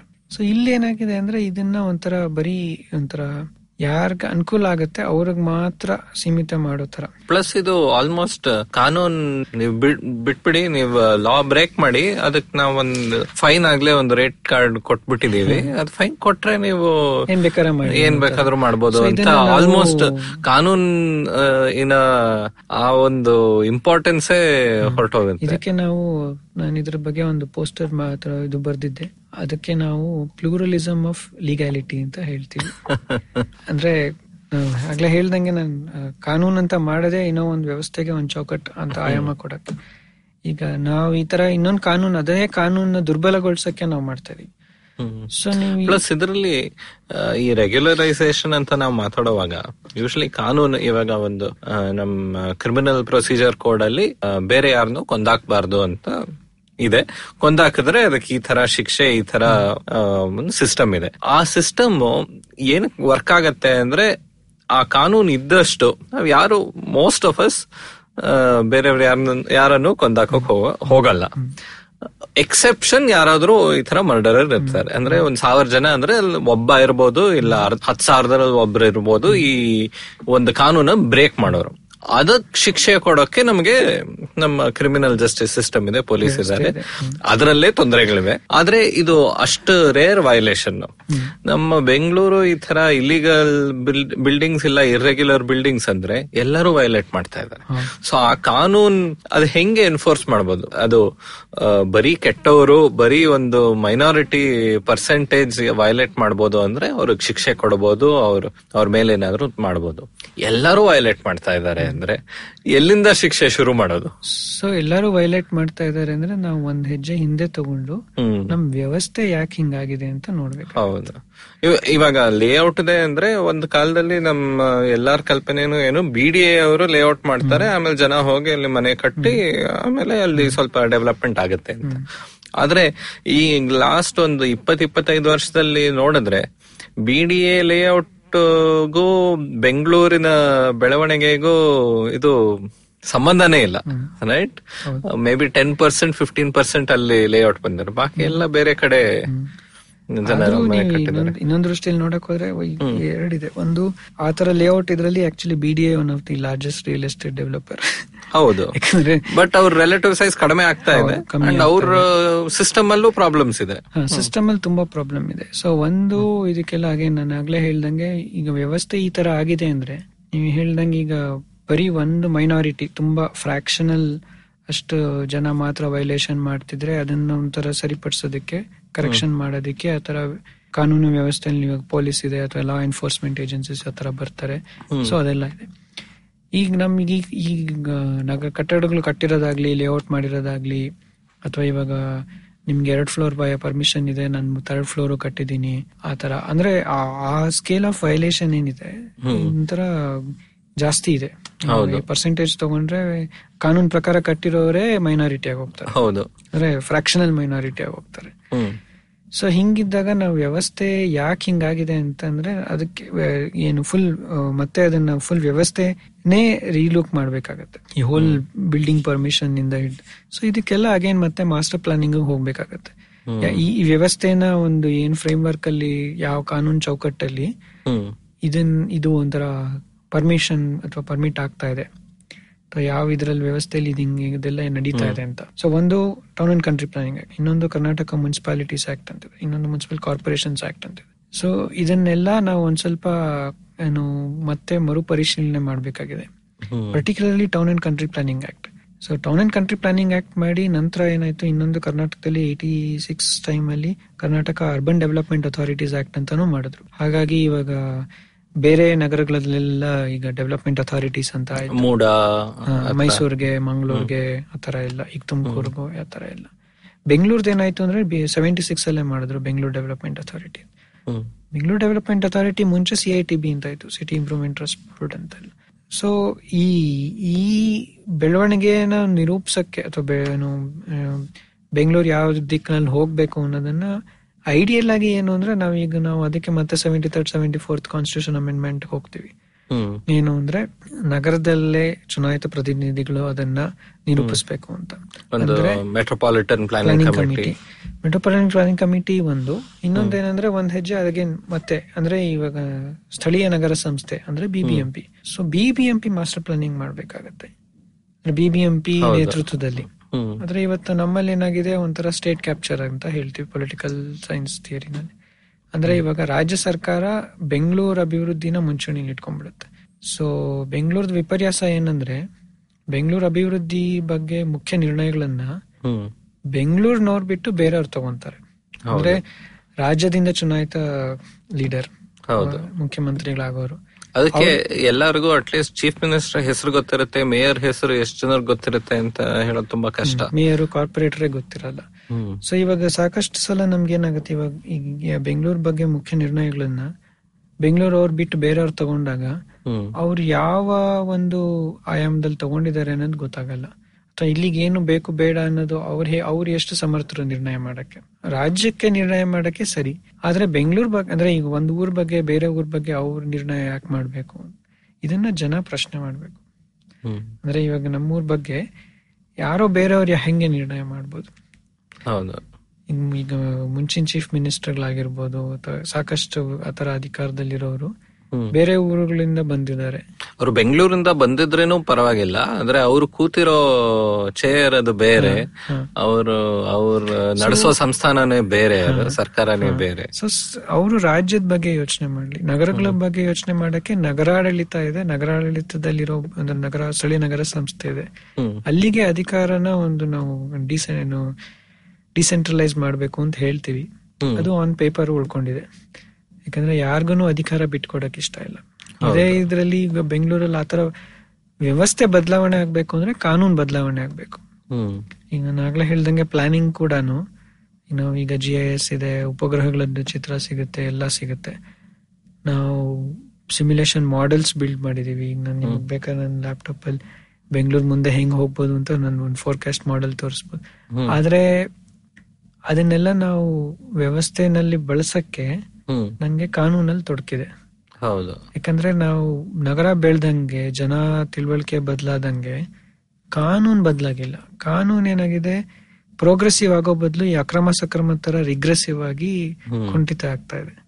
ಹೌದು. ನಮ್ಮ ಎಲ್ಲಾ ಕಾನೂನುಗಳು ಏನಿಂಗ್ ಇಪ್ಪತ್ತು ವರ್ಷದಿಂದ ನೂರೈವತ್ತು ವರ್ಷ ತನಕ ಹೋಗುತ್ತಲ್ಲ ಇವಾಗ ಬಿ ಎಂ ಟಿ ಸಿ ಇವಾಗ ಈ ತರ ಏನೋ ಬಸ್ ಸಿಸ್ಟಮ್ ಬೆಂಗಳೂರಲ್ಲಿ ಅಂದ್ರೆ ಸ್ಟೇಜ್ ಕ್ಯಾರೇಜ್ ಆಕ್ಟ್ ಅನ್ನೋದು ಕುದುರೆಗಳು ಸ್ಟೇಜ್ ಕ್ಯಾರೇಜ್ ಅನ್ನು ಎಳ್ಕೊಂಡು ಹೋಗೋ ಕಾಲದಲ್ಲಿ ಬಂದಿರೋ ಲಾ ಅದನ್ನೇ ಇವತ್ತಿಗೂ ಒಂದು ಸಿಸ್ಟಮ್ ಅಲ್ಲಿ ಉಪಯೋಗಿಸ್ತಾ ಇದೀವಿ ನಾವು.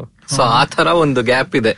ನಮ್ಮ ಈಗಿರೋ ಸಮಾಜ ನಮ್ಮ ಆರ್ಥಿಕ ವ್ಯವಸ್ಥೆ ಇದೆಲ್ಲ ಮತ್ತೆ ನಮ್ ಕಾನೂನು ಎಲ್ಲಿದೆಯೋ ಸುಧೀರ ಅವರೇ ನಮ್ಮ ಬೆಂಗಳೂರಿನ ಗವರ್ನೆನ್ಸ್ ಹಿಸ್ಟ್ರಿಯಲ್ಲಿ ಯಾವ ತರ ಬದಲಾವಣೆ ನೀವು ನೋಡಿದೀರಾ ಸೊ ಗವರ್ನೆನ್ಸ್ ಅಲ್ಲಿ ಏನಾಗಿದೆ ಅಂದ್ರೆ ನಮ್ದು ಸಾಕಷ್ಟು ಕೆಲವು ಬದಲಾವಣೆ ಆಗಿದೆ. ಆದ್ರೆ ಕೆಲವು ಏನಾಗಿದೆ ನಾವು ಈಗ ಒಂದೇನಂತಾನೆ ನಾವು ಥಿಯರಿನಲ್ಲಿ ಒಂದು ನ್ಯೂ ಪಬ್ಲಿಕ್ ಮ್ಯಾನೇಜ್ಮೆಂಟ್ ಅಂತ ಹೇಳ್ತೀವಿ.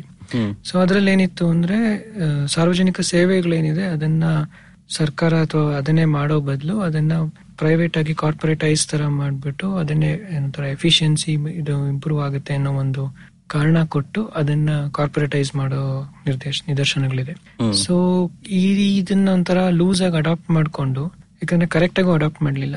ಅದ್ ಮಾಡಿದಿದ್ರೆ ಅದಕ್ಕೆ ಏನ್ ಆ ತರ ಸಂಸ್ಥೆಗಳು ಮಾಡ್ತಾರೆ ಅದನ್ನ ಮಾಡಿ ಒಂಥರ ಕಾಂಪಿಟೇಷನ್ ಕೊಡ್ಬೇಕಾಗತ್ತೆ. ಇದ್ರೆ ಅವಾಗ ಎಫಿಷಿಯಂಟ್ ಆಗಿರುತ್ತೆ ಅಂತ ಇದೆ ಅಂದ್ರೆ ನೀವ್ ಹೇಳ್ತಾ ಇರೋ ಈ ಥಿಯರಿ ಸೊ ಇವಾಗ ಒಂದ್ ಕಾಲದಲ್ಲಿ ಕರ್ನಾಟಕದಲ್ಲಿ ಬರೀ ಕೆ ಬಿ ಇತ್ತು ಕರ್ನಾಟಕ ಎಲೆಕ್ಟ್ರಿಸಿಟಿ ಬೋರ್ಡ್ ಎಲ್ಲಾ ಮಾಡ್ತಾ ಇದ್ರು. ಆಲ್ಮೋಸ್ಟ್ ಜನರೇಷನ್ ಇಂದ ಹಿಡಿದು ಕೊನೆಗೆ ಸಿ ಅಂತ ಇತ್ತು. ಎಂ ಎಸ್ ಸಿ ಬಿ ಅಂತ. ಮೈಸೂರು ಸ್ಟೇಟ್ KEB ಗಿಂತ ಮುಂಚೆ. ಮೈಸೂರು ಸ್ಟೇಟ್ ಎಲೆಕ್ಟ್ರಿಸಿಟಿ ಬೋರ್ಡ್ ಅಂತ ಇತ್ತು. ಸುಮಾರು ನೈನ್ಟೀನ್ ನಾಟ್ ಫೈವ್ ಅಲ್ಲೇ ಶುರು ಮಾಡ್ತು. ಸರಿ. ನೈನ್ಟೀನ್ ಫಿಫ್ಟಿ ಸಿಕ್ಸ್ ಅಲ್ಲಿ ಕರ್ನಾಟಕ ಎಲೆಕ್ಟ್ರಿಸಿಟಿ ಬೋರ್ಡ್ ಆಯ್ತು. ಅಷ್ಟೊತ್ತಿಗೆ ಏನಾಯ್ತು ಅಂದ್ರೆ ಒಂದೊಂದೇ ಇವಾಗ ಎಲೆಕ್ಟ್ರಿಕಲ್ ಇನ್ಸ್ಪೆಕ್ಟರೇಟ್ ಅಂತ ಆಯ್ತು. ಆಮೇಲೆ ಸೆವೆಂಟೀಸ್ ಅಲ್ಲಿ ಅಷ್ಟೊತ್ತಿಗೆ ಪವರ್ ಕಾರ್ಪೊರೇಷನ್ ಲಿಮಿಟೆಡ್ ಅಂತ ಮಾಡಿದ್ರು. ಮತ್ತೆ ಲೇಟ್ ನೈಂಟೀಸ್ ಅಲ್ಲಿ ಕೆ ಬಿನ್ ಮತ್ತೆ ವಿಂಗಡಿಸ್ಬಿಟ್ಟು K P T C L ಅಂತ ಮಾಡಿದ್ರು ಮತ್ತೆ ಎಸ್ಕಾಮ್ಸ್ ಅಂತ ಮಾಡಿದ್ರು ಎಲೆಕ್ಟ್ರಿಸಿಟಿ ಸಪ್ಲೈ ಕಂಪನೀಸ್ ಅಂಡ್ ಅದೆಲ್ಲ ಬಿಟ್ಟು ಕರ್ನಾಟಕ ಎಲೆಕ್ಟ್ರಿಸಿಟಿ ರೆಗ್ಯುಲೇಟರಿ ಕಮಿಷನ್ ಅಂತಾನು ಬಂತು. ಸೊ ಏನಾಯ್ತು ಅಂದ್ರೆ ರೆಗ್ಯುಲೇಷನ್ ಮಾಡಕ್ಕೆ ಒಂದು ಕಮಿಷನ್ ಅಂತ ಮಾಡ್ತು ಸರ್ಕಾರ ರೆಗ್ಯುಲೇಟ್ ಮಾಡಬೇಕು ಕರೆಕ್ಟ್ ಆದ್ರೆ ಸರ್ವಿಸ್ ಪ್ರಾವಿಷನಿಂಗ್ಗೆ ಕ- ಸರ್ಕಾರದ್ದೇ ಆದ ಒಂದು ಉದ್ಯಮಗಳನ್ನ ಕ್ರಿಯೇಟ್ ಮಾಡಿದ್ರು. ಸೊ ಇದು ಈ ತರ ನೈಂಟೀಸ್ ಅಲ್ಲಿ ತುಂಬಾ ಆಯ್ತು. ಸೊ ಇದನ್ನ ನಾವು ಒಂಥರ ಬ್ಯೂರೋಕ್ರೆಟಿಕ್ ಆಂಟರ್ಪ್ರಿನರ್ಶಿಪ್ ಈಗ ಹೆಂಗೆ ಬೆಂಗಳೂರು ಸ್ಟಾರ್ಟ್ಅಪ್ ಕ್ಯಾಪಿಟಲ್ ಆ ತರ ಆಗಿದೆ. ಸರ್ಕಾರದ ಸರ್ಕಾರದಂತರ ಉದ್ಯಮಗಳನ್ನ ಕ್ರಿಯೇಟ್ ಮಾಡೋದ್ರಲ್ಲೂ ಕ್ಯಾಪಿಟಲ್ ಆಗಿದೆ. ಇದನ್ನ ಬ್ಯೂರೋಕ್ರೆಟಿಕ್ ಆಂಟರ್ಪ್ರಿನರ್ಶಿಪ್ ಅಂತ ಏನಾಗಿದೆ ಅಂದ್ರೆ ಯಾಕಂದ್ರೆ ಇದು ಒಂಥರ ನಾವು ಪ್ರಜಾಪ್ರಭುತ್ವದಲ್ಲಿ ಒಂಥರ ಚುನಾಯಿತ ಪ್ರತಿನಿಧಿಗಳು ಅದ್ರ ಮುಂಚೂಣಿ ಇಟ್ಕೋಬೇಕಾಗತ್ತೆ. ಇಲ್ಲೇನಾಗಿದೆ ಅಂದ್ರೆ ವ್ಯವಸ್ಥೆನಲ್ಲಿ ನಮ್ದು ಇವಾಗ ಬ್ಯೂರೋಕ್ರಸಿ ಅದ್ರದ್ದೆಲ್ಲ ಇಲ್ಲಿ ಇಟ್ಕೊಂಡಿದ್ದಾರೆ. ಒಂದು ನೋಷನಲಿ ಈಗ ಅದಕ್ಕೆ ಬೋರ್ಡ್ಗೆ ಬೋರ್ಡ್ ಅಂತ ಇರುತ್ತೆ. ಆ ಬೋರ್ಡ್ ಅಧ್ಯಕ್ಷರು ಉಪಾಧ್ಯಕ್ಷರು ರಾಜಕೀಯ ಒಂದು ಇದರಲ್ಲಿ ಯಾರೋ ಒಂದು ಪ್ರತಿನಿಧಿಯಾಗಿ ಒಂದು ಹೆಸರು ಕೂಡಿಸ್ತಾರೆ ಹೊರತು ಅವರೇನು ಅದನ್ನ ಮುಂಚೂಣಿ ಇಟ್ಕೊಂಡು ನಡ್ಸೋದಿಲ್ಲ. ಹೌದು. ಸೊ ಈ ರೀತಿ ಇಂಧನ ಇಲಾಖೆನಲ್ಲಿ ಸಾಕಷ್ಟು ಆಯ್ತು ಅಂದ್ರೆ ಇವಾಗ ಕೆ ಪಿ ಸಿ ಎಲ್ ಅಂತ ಇದೆ ಕಂಪನಿ ಬೆಸ್ಕಾಮ್ ಅಂತ ಇದೆ ಕಂಪನಿ ಎಲ್ಲಾ ಎಸ್ಕಾಮ್ಸ್ ಕಂಪನಿ ಆಮೇಲೆ K P T C L ಅಂತಿದೆ ಅದು ಕಂಪನಿ ಎಲ್ಲಾನು ಒಂಥರ ಸರ್ಕಾರದ್ದೇ ಆದ್ರೆ ಇನ್ನೊಂದು ಉದ್ಯಮ. ಅಂದ್ರೆ ಪ್ರೈವೇಟ್ ಲಿಮಿಟೆಡ್ ಒಂಥರ ಕಂಪನಿಗಳು ಟೆಕ್ನಿಕಲಿ ಹಂಗೆ ಸಾರಿಗೆನಲ್ಲೂ ಆಯ್ತು. ಸೊ ಮುಂಚೆ ಬಿ ಟಿ ಎಸ್ ಅಂತ ಏನಿತ್ತು K S R T C ಏನಿತ್ತು ಕಾರ್ಪೊರೇಷನ್ ಅಂತ ಮಾಡಿದ್ರು. ಸಾರಿಗೆ ಇಲಾಖೆಯಿಂದ K S R T C ಮಾಡಿ ಬಿ ಎಂ ಟಿ ಸಿ ಅಂತಾನು ಇನ್ನೊಂದು ಕಂಪನಿ ಮಾಡಿದ್ರು ಮತ್ತೆ K S R T C ಮತ್ತೆ ಇನ್ನೊಂದು ಮಾಡಿ N E K R T C N W K R T C ಅಂತ ಮತ್ತೆರಡು ಕಂಪನಿ ಮಾಡಿದ್ರು. ಸೊ ಇವಾಗ ಹೆಂಗಾಗಿದೆ ಅಂದ್ರೆ ಎಲ್ಲಾ ಕಂಪನಿಗಳು ಮಾಡಿದ್ರು. ಆದ್ರೆ ಇದರಲ್ಲಿ ಬೇರೆ ಪ್ಲೇಯರ್ಸ್ಗೆ ಅವಕಾಶ ಇಲ್ಲ. ಒಂಥರ ಮೊನೋಪಲಿ ಆಗೋಗಿದೆ ಸೊ ಇವಾಗ ಕೆಲವು ಕಾರ್ಪೊರೇಟ್ ಸರ್ಕಾರದಲ್ಲಿ ಕಾರ್ಪೊರೇಟೈಸೇಷನ್ ಅಂತ ಬಂತು. ಆದ್ರೆ ಕಾರ್ಪೊರೇಟೈಸೇಷನ್ ಈ ತರ ಒಂದು ಅದರ ಜೊತೆ ಕಾಂಪಿಟೇಷನ್ ಬೇಕು. ಬೇಕು. ಕಾಂಪಿಟೇಷನ್ ಇದ್ರೆ ಅವಾಗ ಸ್ವಲ್ಪ ವ್ಯವಸ್ಥಿತವಾಗಿ ನಡೆಯುತ್ತೆ. ಆಮೇಲೆ ಸರ್ಕಾರನೇ ಮಾಡ್ಬೇಕು ಅಂತಿಲ್ಲ. ಪ್ರೈವೇಟ್ ಪ್ಲೇಯರ್ಸ್ಗೆ ಅವಕಾಶ ಕೊಡ್ಬೋದು. ಹೌದು. ಈಗ ನೀವು ಮುಂಚೆ ನೋಡಿದ್ರೆ ಇವಾಗ ನೀವು ಈಗ ಮುಂಚೆ ಯಾಕೆ ಇವಾಗ್ಲೂ ಉಡುಪಿ ಮಂಗಳೂರು ಕಡೆ ಹೋದ್ರೆ ಸಾರಿಗೆ ವ್ಯವಸ್ಥೆನಲ್ಲಿ ಪ್ರೈವೇಟ್ ಪ್ಲೇಯರ್ಸ್ ಇದ್ದಾರೆ. ಹೌದು. ಸೊ ಅಲ್ಲಿ ಮುಂಚಿಂದ ನಡ್ಕೊಂಡ್ ಬಂದಿದೆ. ಇನ್ನೂ ಒಳ್ಳೆ ಉದಾಹರಣೆ ಅಥವಾ ಒಳ್ಳೆ ಎಕ್ಸಾಂಪಲ್ ನಾವು ಅದನ್ನ ಒಂಥರ ಎಮ್ಯುಲೇಟ್ ಮಾಡ್ಬೇಕಾಗಿರೋದು ಅಂದ್ರೆ ಸಹಕಾರ ಸಾರಿಗೆ. ಕೊಪ್ಪದಲ್ಲಿದೆ. ಇನ್ನೂ ನಡೀತಾ ಇದೆ. ತುಂಬಾ ಚೆನ್ನಾಗಿ ನಡೀತಾ ಇದೆ. ಸೊ ಟಿ ಸಿ ಎಸ್ ಅಂತ ಅದು. Transport cooperative society Koppa. So T C S Koppa ಒಂಥರ ತುಂಬಾ ಒಳ್ಳೆ ನಿದರ್ಶನ ಅದು. ಹೆಂಗೆ ಒಬ್ಬ ಬಸ್ ಡ್ರೈವರು ಕಂಡಕ್ಟರು ಆ ಸಂಸ್ಥೆ ಓನರ್ ಸೊ ಕೋಆಪರೇಟಿವ್ ಸೊಸೈಟಿ ಅದು ತುಂಬಾ ಚೆನ್ನಾಗಿ ಸಾರಿಗೆ ವ್ಯವಸ್ಥೆ ನಡೆಸ್ಕೊಂಡು ಬಂದಿದ್ದಾರೆ. ಸೊ ಆ ರೂಟ್ ಅಲ್ಲಿ ಅವ್ರ ಬಸ್ಸು ತುಂಬ ಸರ್ವಿಸಸ್ ತುಂಬಾ ಚೆನ್ನಾಗಿ ನಡೆಯುತ್ತೆ. ಇನ್ನು ಉಡುಪಿ ಮಂಗಳೂರಿಗೆ ಬಂದ್ರೆ ಮಣಿಪಾಲ್ ಕಡೆಗೆಲ್ಲ ಪ್ರೈವೇಟ್ ಪ್ಲೇಯರ್ಸ್ ಇದ್ದಾರೆ ಸೊ ಅಲ್ಲಿ ತುಂಬಾ ಎಫಿಷಿಯಂಟ್ ಆಗು ನಡೆಯುತ್ತೆ. ಪ್ರತಿ ಎರಡು ನಿಮಿಷ ಮೂರ್ ನಿಮಿಷಕ್ಕೆ. ಅವರೇ ರೆಗ್ಯುಲೇಟ್ ಮಾಡ್ಕೊಂತಾರೆ. ಸೊ ಸರ್ಕಾರದ ಜಾಸ್ತಿ ಇಂಟರ್ವೆನ್ಷನ್ ಬೇಕಿಲ್ಲ. ಸರ್ಕಾರ ಏನಿದ್ರು ರೆಗ್ಯುಲೇಷನ್ ಮಾಡ್ಕೊಂಡು ಆ ತರದ ರೆಗ್ಯುಲೇಟರಿ ರೋಲ್ ಅಲ್ಲಿ ಇರೋದು ಓವರ್ ಆಲ್ ಚೌಕಟ್ಟನ್ನ ನಿರ್ಧರಿಸಿ ಏನು ವ್ಯವಸ್ಥೆನಲ್ಲಿ ಏನ್ ಮಾಡ್ಬೇಕು ಅನ್ನೋದನ್ನ ನಿರ್ಧಾರ ಮಾಡಿ ರೆಗ್ಯುಲೇಟ್ ಮಾಡಿದ್ರೆ ಸಾಕು. ಬೇರೆ ಎಕ್ಸಿಕ್ಯೂಷನ್ ಅಥವಾ ಬೇರೆ ಏನಿದೆ ಎಲ್ಲ ಸರ್ವಿಸ್ ಪ್ರಾವಿಷನ್ಗೆಲ್ಲ ಸರ್ಕಾರನೇ ಮಾಡ್ಬೇಕು ಅಂತ ಇಲ್ಲ. ಸೊ ಸರ್ಕಾರ ಅದಕ್ಕೆ ಪ್ರೈವೇಟ್ ಪ್ಲೇಯರ್ಸ್ಗೆ ಅವಕಾಶ ಕೊಟ್ರೆ ಒಳ್ಳೇದು. ಈಗ ಮುಂಚೆ ಈಗ ತಮಿಳ್ನಾಡಲ್ಲಿ ಕೂಡ ಟಿ ವಿ ಎಸ್ ಮೋಟಾರ್ಸ್ ಇದ್ದಿದ್ದು ಅವರು ಸಾರಿಗೆ ಅಂದ್ರೆ ಬಸ್ ನಡೆಸ್ತಾ ಇದ್ರು. ಓಹೋ ಹೌದಾ? ಅದು ಗೊತ್ತಿರ್ಲಿಲ್ಲ ನಂಗೆ. ಮುಂಚೆ ಟಿ ವಿ ಅಂತ ಇದ್ದಿದ್ದೆ ಬಸ್ ಬಸ್ ಕಂಪನಿ ಈಗ ಅದು ಇಲ್ವೇ ಇಲ್ಲ. ಅಂದ್ರೆ ಇವಾಗ ನಮ್ ಟಿ ವಿ ಎಸ್ ಅಂದ್ರೆ ಏನು ಅಂದ್ರೆ. ಆಟೋಮೊಬೈಲ್ ಕಂಪನಿ ಒಂದ್ ಕಾಲದಲ್ಲಿ ಅವ್ರದ್ದು ಟಿ ವಿ ಎಸ್ ಬಸ್ಗಳೆಲ್ಲ ಇತ್ತು. ಸ್ಟೇಟ್ ಮನೋಪಾಲಯ ಮಾಡ್ಕೊಂಡ್ಮೇಲೆ ಮೇಲೆ ಸೊ ಅವ್ರ ವ್ಯವಸ್ಥೆ ಹೋಯ್ತು ಹಂಗೆ. ಪುಣ್ಯಕ್ಕೆ ಕರ್ನಾಟಕದಲ್ಲಿ ಇನ್ನೂ ಇದೆ. ಅದನ್ನೇ ಬೇರೆ ಕಡೆಗೂ ಎಮ್ಯುಲೇಟ್ ಮಾಡೋ ಪ್ರೈವೇಟ್ ಗಾರು ಬಿಡ್ಬೋದು ಅಥವಾ ಈಗ ಸಹಕಾರ ಸಾರಿಗೆ ಇರೋ ಹಾಗೆ ತುಮ್ ಕೊಪ್ಪ ಅದು ಟಿ ಸಿ ಎಸ್ ಕೊಪ್ಪ ಇರೋದನ್ನ ಬೇರೆ ಕಡೆ ಎಮ್ಯುಲೇಟ್ ಮಾಡೋದು ಐ ಥಿಂಕ್ ನನ್ನ ಪ್ರಕಾರ T C S Koppa stands out and and ಸರ್ಕಾರ ಇದ್ರಲ್ಲಿ ಇದ್ರೇನು ಸರ್ಕಾರದ ಹತ್ರ ಮೊನೋಪಲಿ ಇರಬಾರ್ದಲ್ವಾ? ಸರ್ಕಾರನು ಒಂದ್ ಕಂಪನಿ ನಡೆಸಬಹುದು ಪ್ರೈವೇಟ್ ಆಗು ಎರಡ್ ಮೂರ್ ಕಂಪನಿ ನಡೆಸಬಹುದು ಒಟ್ಟಿಗಿದ್ರೆ ಜನರಿಗಂತೂ ಒಳ್ಳೇದಾಗಬಹುದು ಹೌದು. ಸೊ ಇವಾಗ ಬರೀ ಸಾರಿಗೆ ಕ್ಷೇತ್ರದಲ್ಲಿ ಆಗಿಲ್ಲ ಇವಾಗ ಇಂಧನ ಕ್ಷೇತ್ರದಲ್ಲಿ ಆಗಿದೆ ಬೆಸ್ಕಾಂಗಳೆಲ್ಲ ಆಗಿರೋದ್ರು ಒಂದು. ಸಾರಿಗೆ ಕ್ಷೇತ್ರದಲ್ಲಿ ಆತರ ಆಗಿದೆ. ನೀರಿಗೂ ಏನಾಗಿದೆ ಅಂದ್ರೆ B W S S B ಅಂತ ಮಾಡಿದ್ದಾರೆ. ಕಂಪನಿ ಮಾಡಿಲ್ಲ ಬಟ್ ಅದೇ ಒಂದು ಮೊನೋಪಲೈಸ್ಡ್ ಏಜೆನ್ಸಿ ತರ ಆಗೋಗಿದೆ. ಸೊ ಏನಾಗಿದೆ? ಮುಂಚೆ ಇವಾಗ ನೀವು ನಗರಾಡಳಿತದಲ್ಲಿ ನೋಡಿದ್ರೆ ಈಗ ನೀವು ಬೇರೆ ಬೆಂಗಳೂರು ಬಿಟ್ಟು ಬೇರೆ ಸಣ್ಣ ಊರಿಗೆ ಹೋದ್ರೆ ನೀರು ರಸ್ತೆ ಎಲ್ಲಾ ಏನಿದೆ ಸುಮಾರು ಹದಿನೆಂಟು ಫಂಕ್ಷನ್ಸ್ ಇದೆ ನಮ್ದು ಸೆವೆಂಟಿ ಫೋರ್ತ್ ಅಮೆಂಡ್ಮೆಂಟ್ ಆಕ್ಟ್ ಅಲ್ಲಿ. ಸೊ ಅದೆಲ್ಲಾನು ಸ್ಥಳೀಯ ಸಂಸ್ಥೆಗೆ ಬರುತ್ತೆ. ಬೆಂಗಳೂರಲ್ಲಿ ಮಾತ್ರ ಸಾರಿಗೆ ಬೇರೆಯವ್ರಿಗೆ ಹೋಗುತ್ತೆ.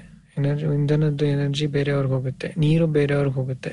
ಕೊನೆಗೆ ಬಿಬಿಎಂಪಿ ಹತ್ರ ಉಳ್ಕೊಂಡ್ರೆ ಶಿಕ್ಷಣ ಇಲ್ಲ ಆರೋಗ್ಯ ಇಲ್ಲ. ಸೊ ಬಿಬಿಎಂಪಿ ಉಳ್ಕೊಳ್ಳೋದೇನು ಅಂದ್ರೆ ಬರೀ ರಸ್ತೆ ಮತ್ತೆ ಕಸ. ಮತ್ತೆ ಏನೋ ಸಣ್ಣ ಪುಟ್ಟ ಪಾರ್ಕ್ಸ್ ಅಂತೆ ಕೆಲವು ಸಣ್ಣ ಪುಟ್ಟದಿದೆ ಬಟ್ ಹೆಚ್ಚು ಇದೇನಾಗಿದೆ ಇದಾಗಿದೆ. ಸೊ ಎಲ್ಲಾನು ವ್ಯವಸ್ಥಿತವಾಗಿ ನೋಡ್ಬೇಕಾದ್ರೆ ಒಂದು ಸೊ ನಾವು ನಗರಾಡಳಿತ ಅಂತ ನೋಡಿದಾಗ ಅದಕ್ಕೆಲ್ಲಾನು ಪೂರಕವಾಗಿ ಒಂದು ವ್ಯವಸ್ಥೆ ಮಾಡ್ಬೇಕಾಗತ್ತೆ. ಸೊ ಇಲ್ಲಿ ಎನ್ ಪಿ ಎಂ ಅಂತ ಏನ್ ಅಡಾಪ್ಟ್ ಮಾಡ್ಕೊಂಡಿದೆ ನಮ್ಮ ಸರ್ಕಾರದಲ್ಲಿ ಈಗಲೇ ಈಗಾಗ್ಲೇ ಹೇಳ್ದಂಗೆ ಸ್ಟಾರ್ಟ್ಅಪ್ ಕ್ಯಾಪಿಟಲ್ ತರ ಆಗ್ಬಿಟ್ಟು ನಾವು ಬ್ಯೂರೋಕ್ರೆಟಿಕ್ ಆಂಟರ್ಪ್ರಿನರ್ಶಿಪ್ ತುಂಬಾ ಚೆನ್ನಾಗಿ ಹೋಗಿದೆ ಕೆಲವು ಒಳ್ಳೆ ಐ ಎಸ್ ಆಫೀಸರ್ಸ್ ಎಫಿಷಿಯಂಟ್ ಆಗಿರೋರು ಇದ್ರ ಮುಂಚೂಣಿ ಇಟ್ಕೊಂಡು ನಡೆಸ್ತಾ ಇರ್ತಾರೆ. ಈ ನಡೆಸ್ತಾ ಇರೋದ್ರಲ್ಲಿ ಒಂದು ವಿಪರ್ಯಾಸ ಏನಾಗಿದೆ ಅಂದ್ರೆ ನಾವು ಏನು ಸಾರಿಗೆ ಸೇವೆ ಅಂತ ಹೇಳಕ್ ಹೋಗ್ತೀವಿ ಅದಿವತ್ತು ಒಂಥರ profit mode ಹೊಟ್ಟೋಗಿದೆ K S R T C B M T C ಇದಕ್ಕೆ ಉದಾಹರಣೆ. ಹೌದು. ಪ್ರತಿ ವರ್ಷ ಹೆಡ್ಲೈನ್ ಬರುತ್ತೆ. ಓ most profit bus company in the country ಆದ್ರೆ ಬಸ್ ಕಂಪನಿ ಪ್ರಾಫಿಟ್ ಮಾಡ್ಬೇಕಾ? ಮಾಡ್ಬೇಕಾ? ಎಸ್ಪೆಷಲಿ ಮೊನೋಪಲಿ ಇರುವಾಗ ಅವ್ರ ಪ್ರಾಫಿಟ್ಗೆ ಅರ್ಥ ಇದೆಯಾ? ಅರ್ಥ ಇದೆಯಾ? B M T C B M T C ಇನ್ನೂ ಹಳೆ ರೂಟ್ಸ್ ನಡೆಸ್ತಾ ಇದೆ. ರೂಟ್ ರಾಷನಲೈಸೇಷನ್ ಮಾಡಬೇಕು. ಜಿ ಪಿ ಎಸ್ ನಾವು ಆಗ್ಲೇ ಮಾತಾಡಿದ್ವಿ. ಲೊಕೇಶನ್ ಸರ್ವಿಸಸ್ ಶೇರ್ ಮಾಡ್ಬೋದು.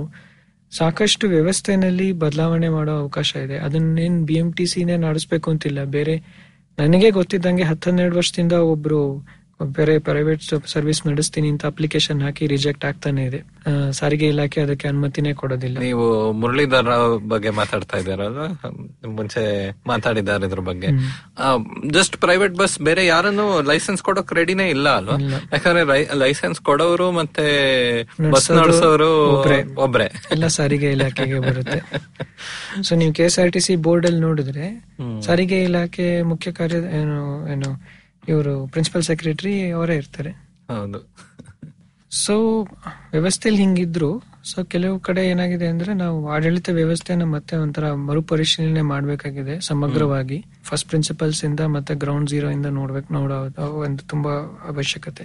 ಮತ್ತು ಏನಂದ್ರೆ ಟೆಕ್ನಾಲಜಿ ಆಗ್ಲೇ ನಾವು ಮಾತಾಡ್ತಾನೆ ಇದೀವಿ ಮ್ಯಾಪಿಂಗ್ ಎಲ್ಲ ಸೊ ನಮ್ ನಗರಾಭಿವೃದ್ಧಿ ಇಲಾಖೆನಲ್ಲೇನೆ ಇವಾಗ ನಮ್ದು Karnataka municipal data society K M D S ಅಂತ ಸೊ ಅದರಲ್ಲಿ ಎಲ್ಲ ಸುಮಾರು ಎಲ್ಲಾ ಸ್ಥಳೀಯ ಸಂಸ್ಥೆಗಳದ್ದು ಮ್ಯಾಪ್ ಇದೆ ಎಲ್ಲ ಇದೆ. ಅದನ್ನೇ ಬಳಸ್ಕೊಂಡು ಕರೆಕ್ಟ್ ಆಗಿ ಮಾಸ್ಟರ್ ಪ್ಲಾನಿಂಗ್ ಮಾಡಕ್ಕೂ ಒಂಥರ ವ್ಯವಸ್ಥಿತವಾಗಿ ನಿರೂಪಣೆ ಮಾಡಕ್ಕೂ ಅವಕಾಶ ಇದೆ. ಆದ್ರೆ ಕೆಲವೆಲ್ಲ ಇನ್ನೂ ಏನಂದ್ರೆ ನಮ್ಮ ವ್ಯವಸ್ಥೆಯ ಒಂದು ಏನು ಹಿಡಿತ ಇರೋದ್ರಿಂದ ಅಥವಾ ಸೀಮಿತ ಕಮ್ಮಿ ಆಗಿರೋದ್ರಿಂದ ಅದನ್ನು ಸಂಪೂರ್ಣವಾಗಿ ಬಳಸ್ಕೊಳಕ್ ಆಗ್ತಿಲ್ಲ ಇದಕ್ಕಾಗ್ಲೇ ನಾವು ಆಗ್ಲೇ ಮಾತಾಡ್ದಂಗೆ ಬೇರೆ ಎಲ್ಲಾ ಕ್ಷೇತ್ರದಲ್ಲೂ ಅಭಿವೃದ್ಧಿ ಆದಂಗೆ ಕಾನೂನಿನಲ್ಲಿ ಅಭಿವೃದ್ಧಿ ಅಂದ್ರೆ ನಾವು ಹೆಚ್ಚು ಅಡಾಪ್ಟೇಷನ್ ಅಥವಾ ಬದಲಾವಣೆ ತರೋದಿದೆ. ಇದಕ್ಕೆ ವಿಧಾನಸೌಧದಲ್ಲಿ ಹೆಚ್ಚು ಚರ್ಚೆ ಆಗ್ಬೇಕು. ನಮ್ಮ ಅಲ್ಲಿಂದ ಶುರು ಆಗ್ಬೇಕು. ಅಲ್ಲಿಂದ ಶುರು ಆಗ್ಬೇಕು. ನಮ್ಮ ಜನಪ್ರತಿನಿಧಿಗಳು ಆ ಥಾಟ್ ಲೀಡರ್ಶಿಪ್ ತೋರಿಸ್ಬೇಕು. ಬರೀ ನಾವೀಗ ಸಂಶೋಧನೆ ಮಾಡೋರಾಗ್ಲಿ ಅಥವಾ ಪಾಲಿಸಿ ಬಗ್ಗೆ ನಾವು ಮಾತಾಡೋರಾಗ್ಲಿ ಅಥವಾ ಟೆಕ್ನಾಲಜಿ ಮಾತಾಡೋರಾದ್ರೆ ಎಲ್ಲ ಎಲ್ಲ ಮಾತಾಡ್ಬೋದು. ಆದ್ರೆ ಕೊನೆಗೆ ಅದ್ ಕಾರ್ಯಗತ ಆಗ್ಬೇಕು ಅಂದ್ರೆ ವ್ಯವಸ್ಥೆನಲ್ಲಿ ಅದು ಅವನು ಅಳವಡಿಸ್ಕೊಂಡು ಅದನ್ನ ಮಂಡಿಸ್ಬೇಕು ಅಂದ್ರೆ ಕಾನೂನಿನ ರೀತಿಯಲ್ಲಿ ಚೌಕಟ್ಟಲ್ಲಿ ಅದಕ್ಕೆ ಒಂದು ನಿರೂಪಣೆ ಮಾಡ್ಬೇಕು ಅಂದ್ರೆ ಅದು ನಮ್ಮ ವಿಧಾನಸೌಧದಲ್ಲಿ ಚರ್ಚೆ ಆಗ್ಬೇಕು. ಆ ಚರ್ಚೆ ಮಾಡಕ್ಕೆ ನಮ್ಮ ರಾಜಕೀಯ ಪ್ರತಿನಿಧಿಗಳು ಅದಕ್ಕೆ ಥಾಟ್ ಲೀಡರ್ಶಿಪ್ ಕೊಡ್ಬೇಕು. ಇವತ್ತು ಅದು ಒಂದು ಲ್ಯಾಕ್ಯೂನ ಇದೆ. ಹಿಂದೆ ನಮ್ಗೆ ಇವಾಗ ಸರ್ ಶೇಷಾದ್ರಯ್ಯರು ಅಥವಾ ಬೇರೆ ಮಿರ್ಜಾ ಇಸ್ಮೇಲ್ ಆಗ್ಲಿ ವಿಶ್ವೇಶ್ವರಯ್ಯನವ್ರು ಕೊಟ್ಟಂಗೆ ಥಾಟ್ ಲೀಡರ್ಶಿಪ್ ಅಥವಾ ಮಹಾರಾಜರೇ ಕೊಟ್ಟಂಗ ಥಾಟ್ ಲೀಡರ್ಶಿಪ್ ಇಂದಿನ ರಾಜಕೀಯ ಪ್ರತಿನಿಧಿಗಳು ಕೊಡ್ತಾ ಇಲ್ಲ. ಹೌದು. ಇವತ್ತಿಗೂ ಅವ್ರ ಹೆಸರು ನೆನಪಲ್ಲಿದೆ. ಹೌದು. ಸೊ ಇವತ್ ಇವತ್ತಲ್ಲಿರೋ ರಾಜಕೀಯದಲ್ಲಾಗ್ಲಿ ಬ್ಯೂರೋಕ್ರಸಿಲಾಗ್ಲಿ ಅವರು ಯೋಚನೆ ಮಾಡ್ಬೇಕಾಗತ್ತೆ. ಇನ್ನೊಂದು ಐವತ್ತು ವರ್ಷದಲ್ಲಿ ಅವ್ರ ಅವ್ರ ನೆನಪಿರುತ್ತಾ ಕರ್ನಾಟಕ ಮತ್ತೆ ಬೆಂಗಳೂರಿನ ಜನರಲ್ಲಿ ಅಂತ. ಸೊ ಟೆಕ್ನಾಲಜಿ ಅಂತೂ ಇದೆ ಸಿಸ್ಟಮ್ಸ್ ಎಲ್ಲ ಇದೆ ಮಾಡೆಲ್ಸ್ ಇದೆ ಎಲ್ಲ ಇದೆ. ಸಂಶೋಧಕರು ನಿಮ್ ತರ ಆಗ್ಲೇ ಸಾಕಷ್ಟು ಉಪಯೋಗಿಸ್ತಾ ಇದ್ದಾರೆ. ಸರ್ಕಾರ ಅದನ್ನ ಸರಿಯಾಗಿ ಉಪಯೋಗಿಸಕ್ಕೆ ಅವರಿಗೆ ಸಿಸ್ಟಮ್ಸ್ ಲಾಸ್ ಅದೆಲ್ಲ ಬೇಕು? ಸುಧೀರ್ ಅವರೇ ತುಂಬಾನೇ ಧನ್ಯವಾದ ನಮ್ಮ ಪಾಡ್ಕಾಸ್ಟ್ ಬಂದಿದ್ದಕ್ಕೆ. ತುಂಬಾನೇ ಇಷ್ಟ ಆಯ್ತು ಈ podcast episode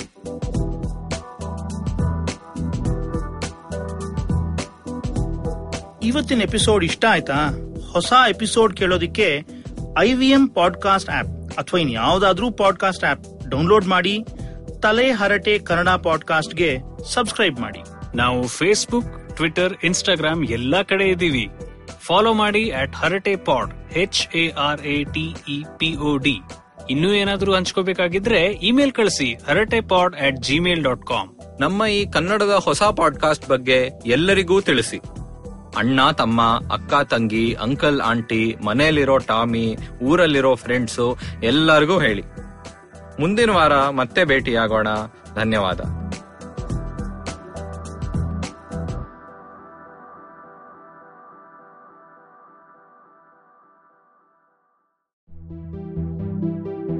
Hello, everyone. Welcome to Tech Careers in the New, the new podcast series presented by Accenture.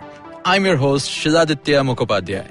In this podcast series, we'll get you the latest and greatest in the world of technology that's shaping the future of business as we know it. We're talking intelligent platforms, cloud, AI, blockchain, extended reality, and a whole lot more. Every fortnight on Wednesdays, we'll have for you a hot topic with expert speakers from Accenture talking about top trends in the space, how these are changing the world and creating growth across industries. And importantly, we'll tell you how you can learn more, build your skills and expertise to grow and stay relevant in your career. Episodes out on the IVM Podcast app or wherever you get your podcast from.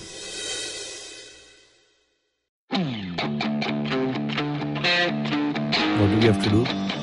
Welcome to Water Play, you guys. This is the favorite sports podcast of several sports persons, such as myself, Dudeja, and Mikhail, who also happen to be the hosts. Yes, uh, you- Yeah. you, should definitely listen to our podcast for our take and quite a uninformed but hilarious take on, sports every sports. week. Uh, we give out awards, we discuss uh, what happened in the world of sports, and uh, We take breaks as well. we come up with jingles and sound effects on the go. Yeah. Uh, so you should definitely give give us an example of a sound effect, Dudeja. Bolo yeah, tune in for some of that, bro. you can catch us on the IBM network every Wednesday on the go. On the Wednesday, in the Wednesday. Yeah, Wednesday. Wednesday, water player. Water player W, Wednesday W. Wow. Wednesday. Wednesday to Wednesday, Vade player, Matthew Vade.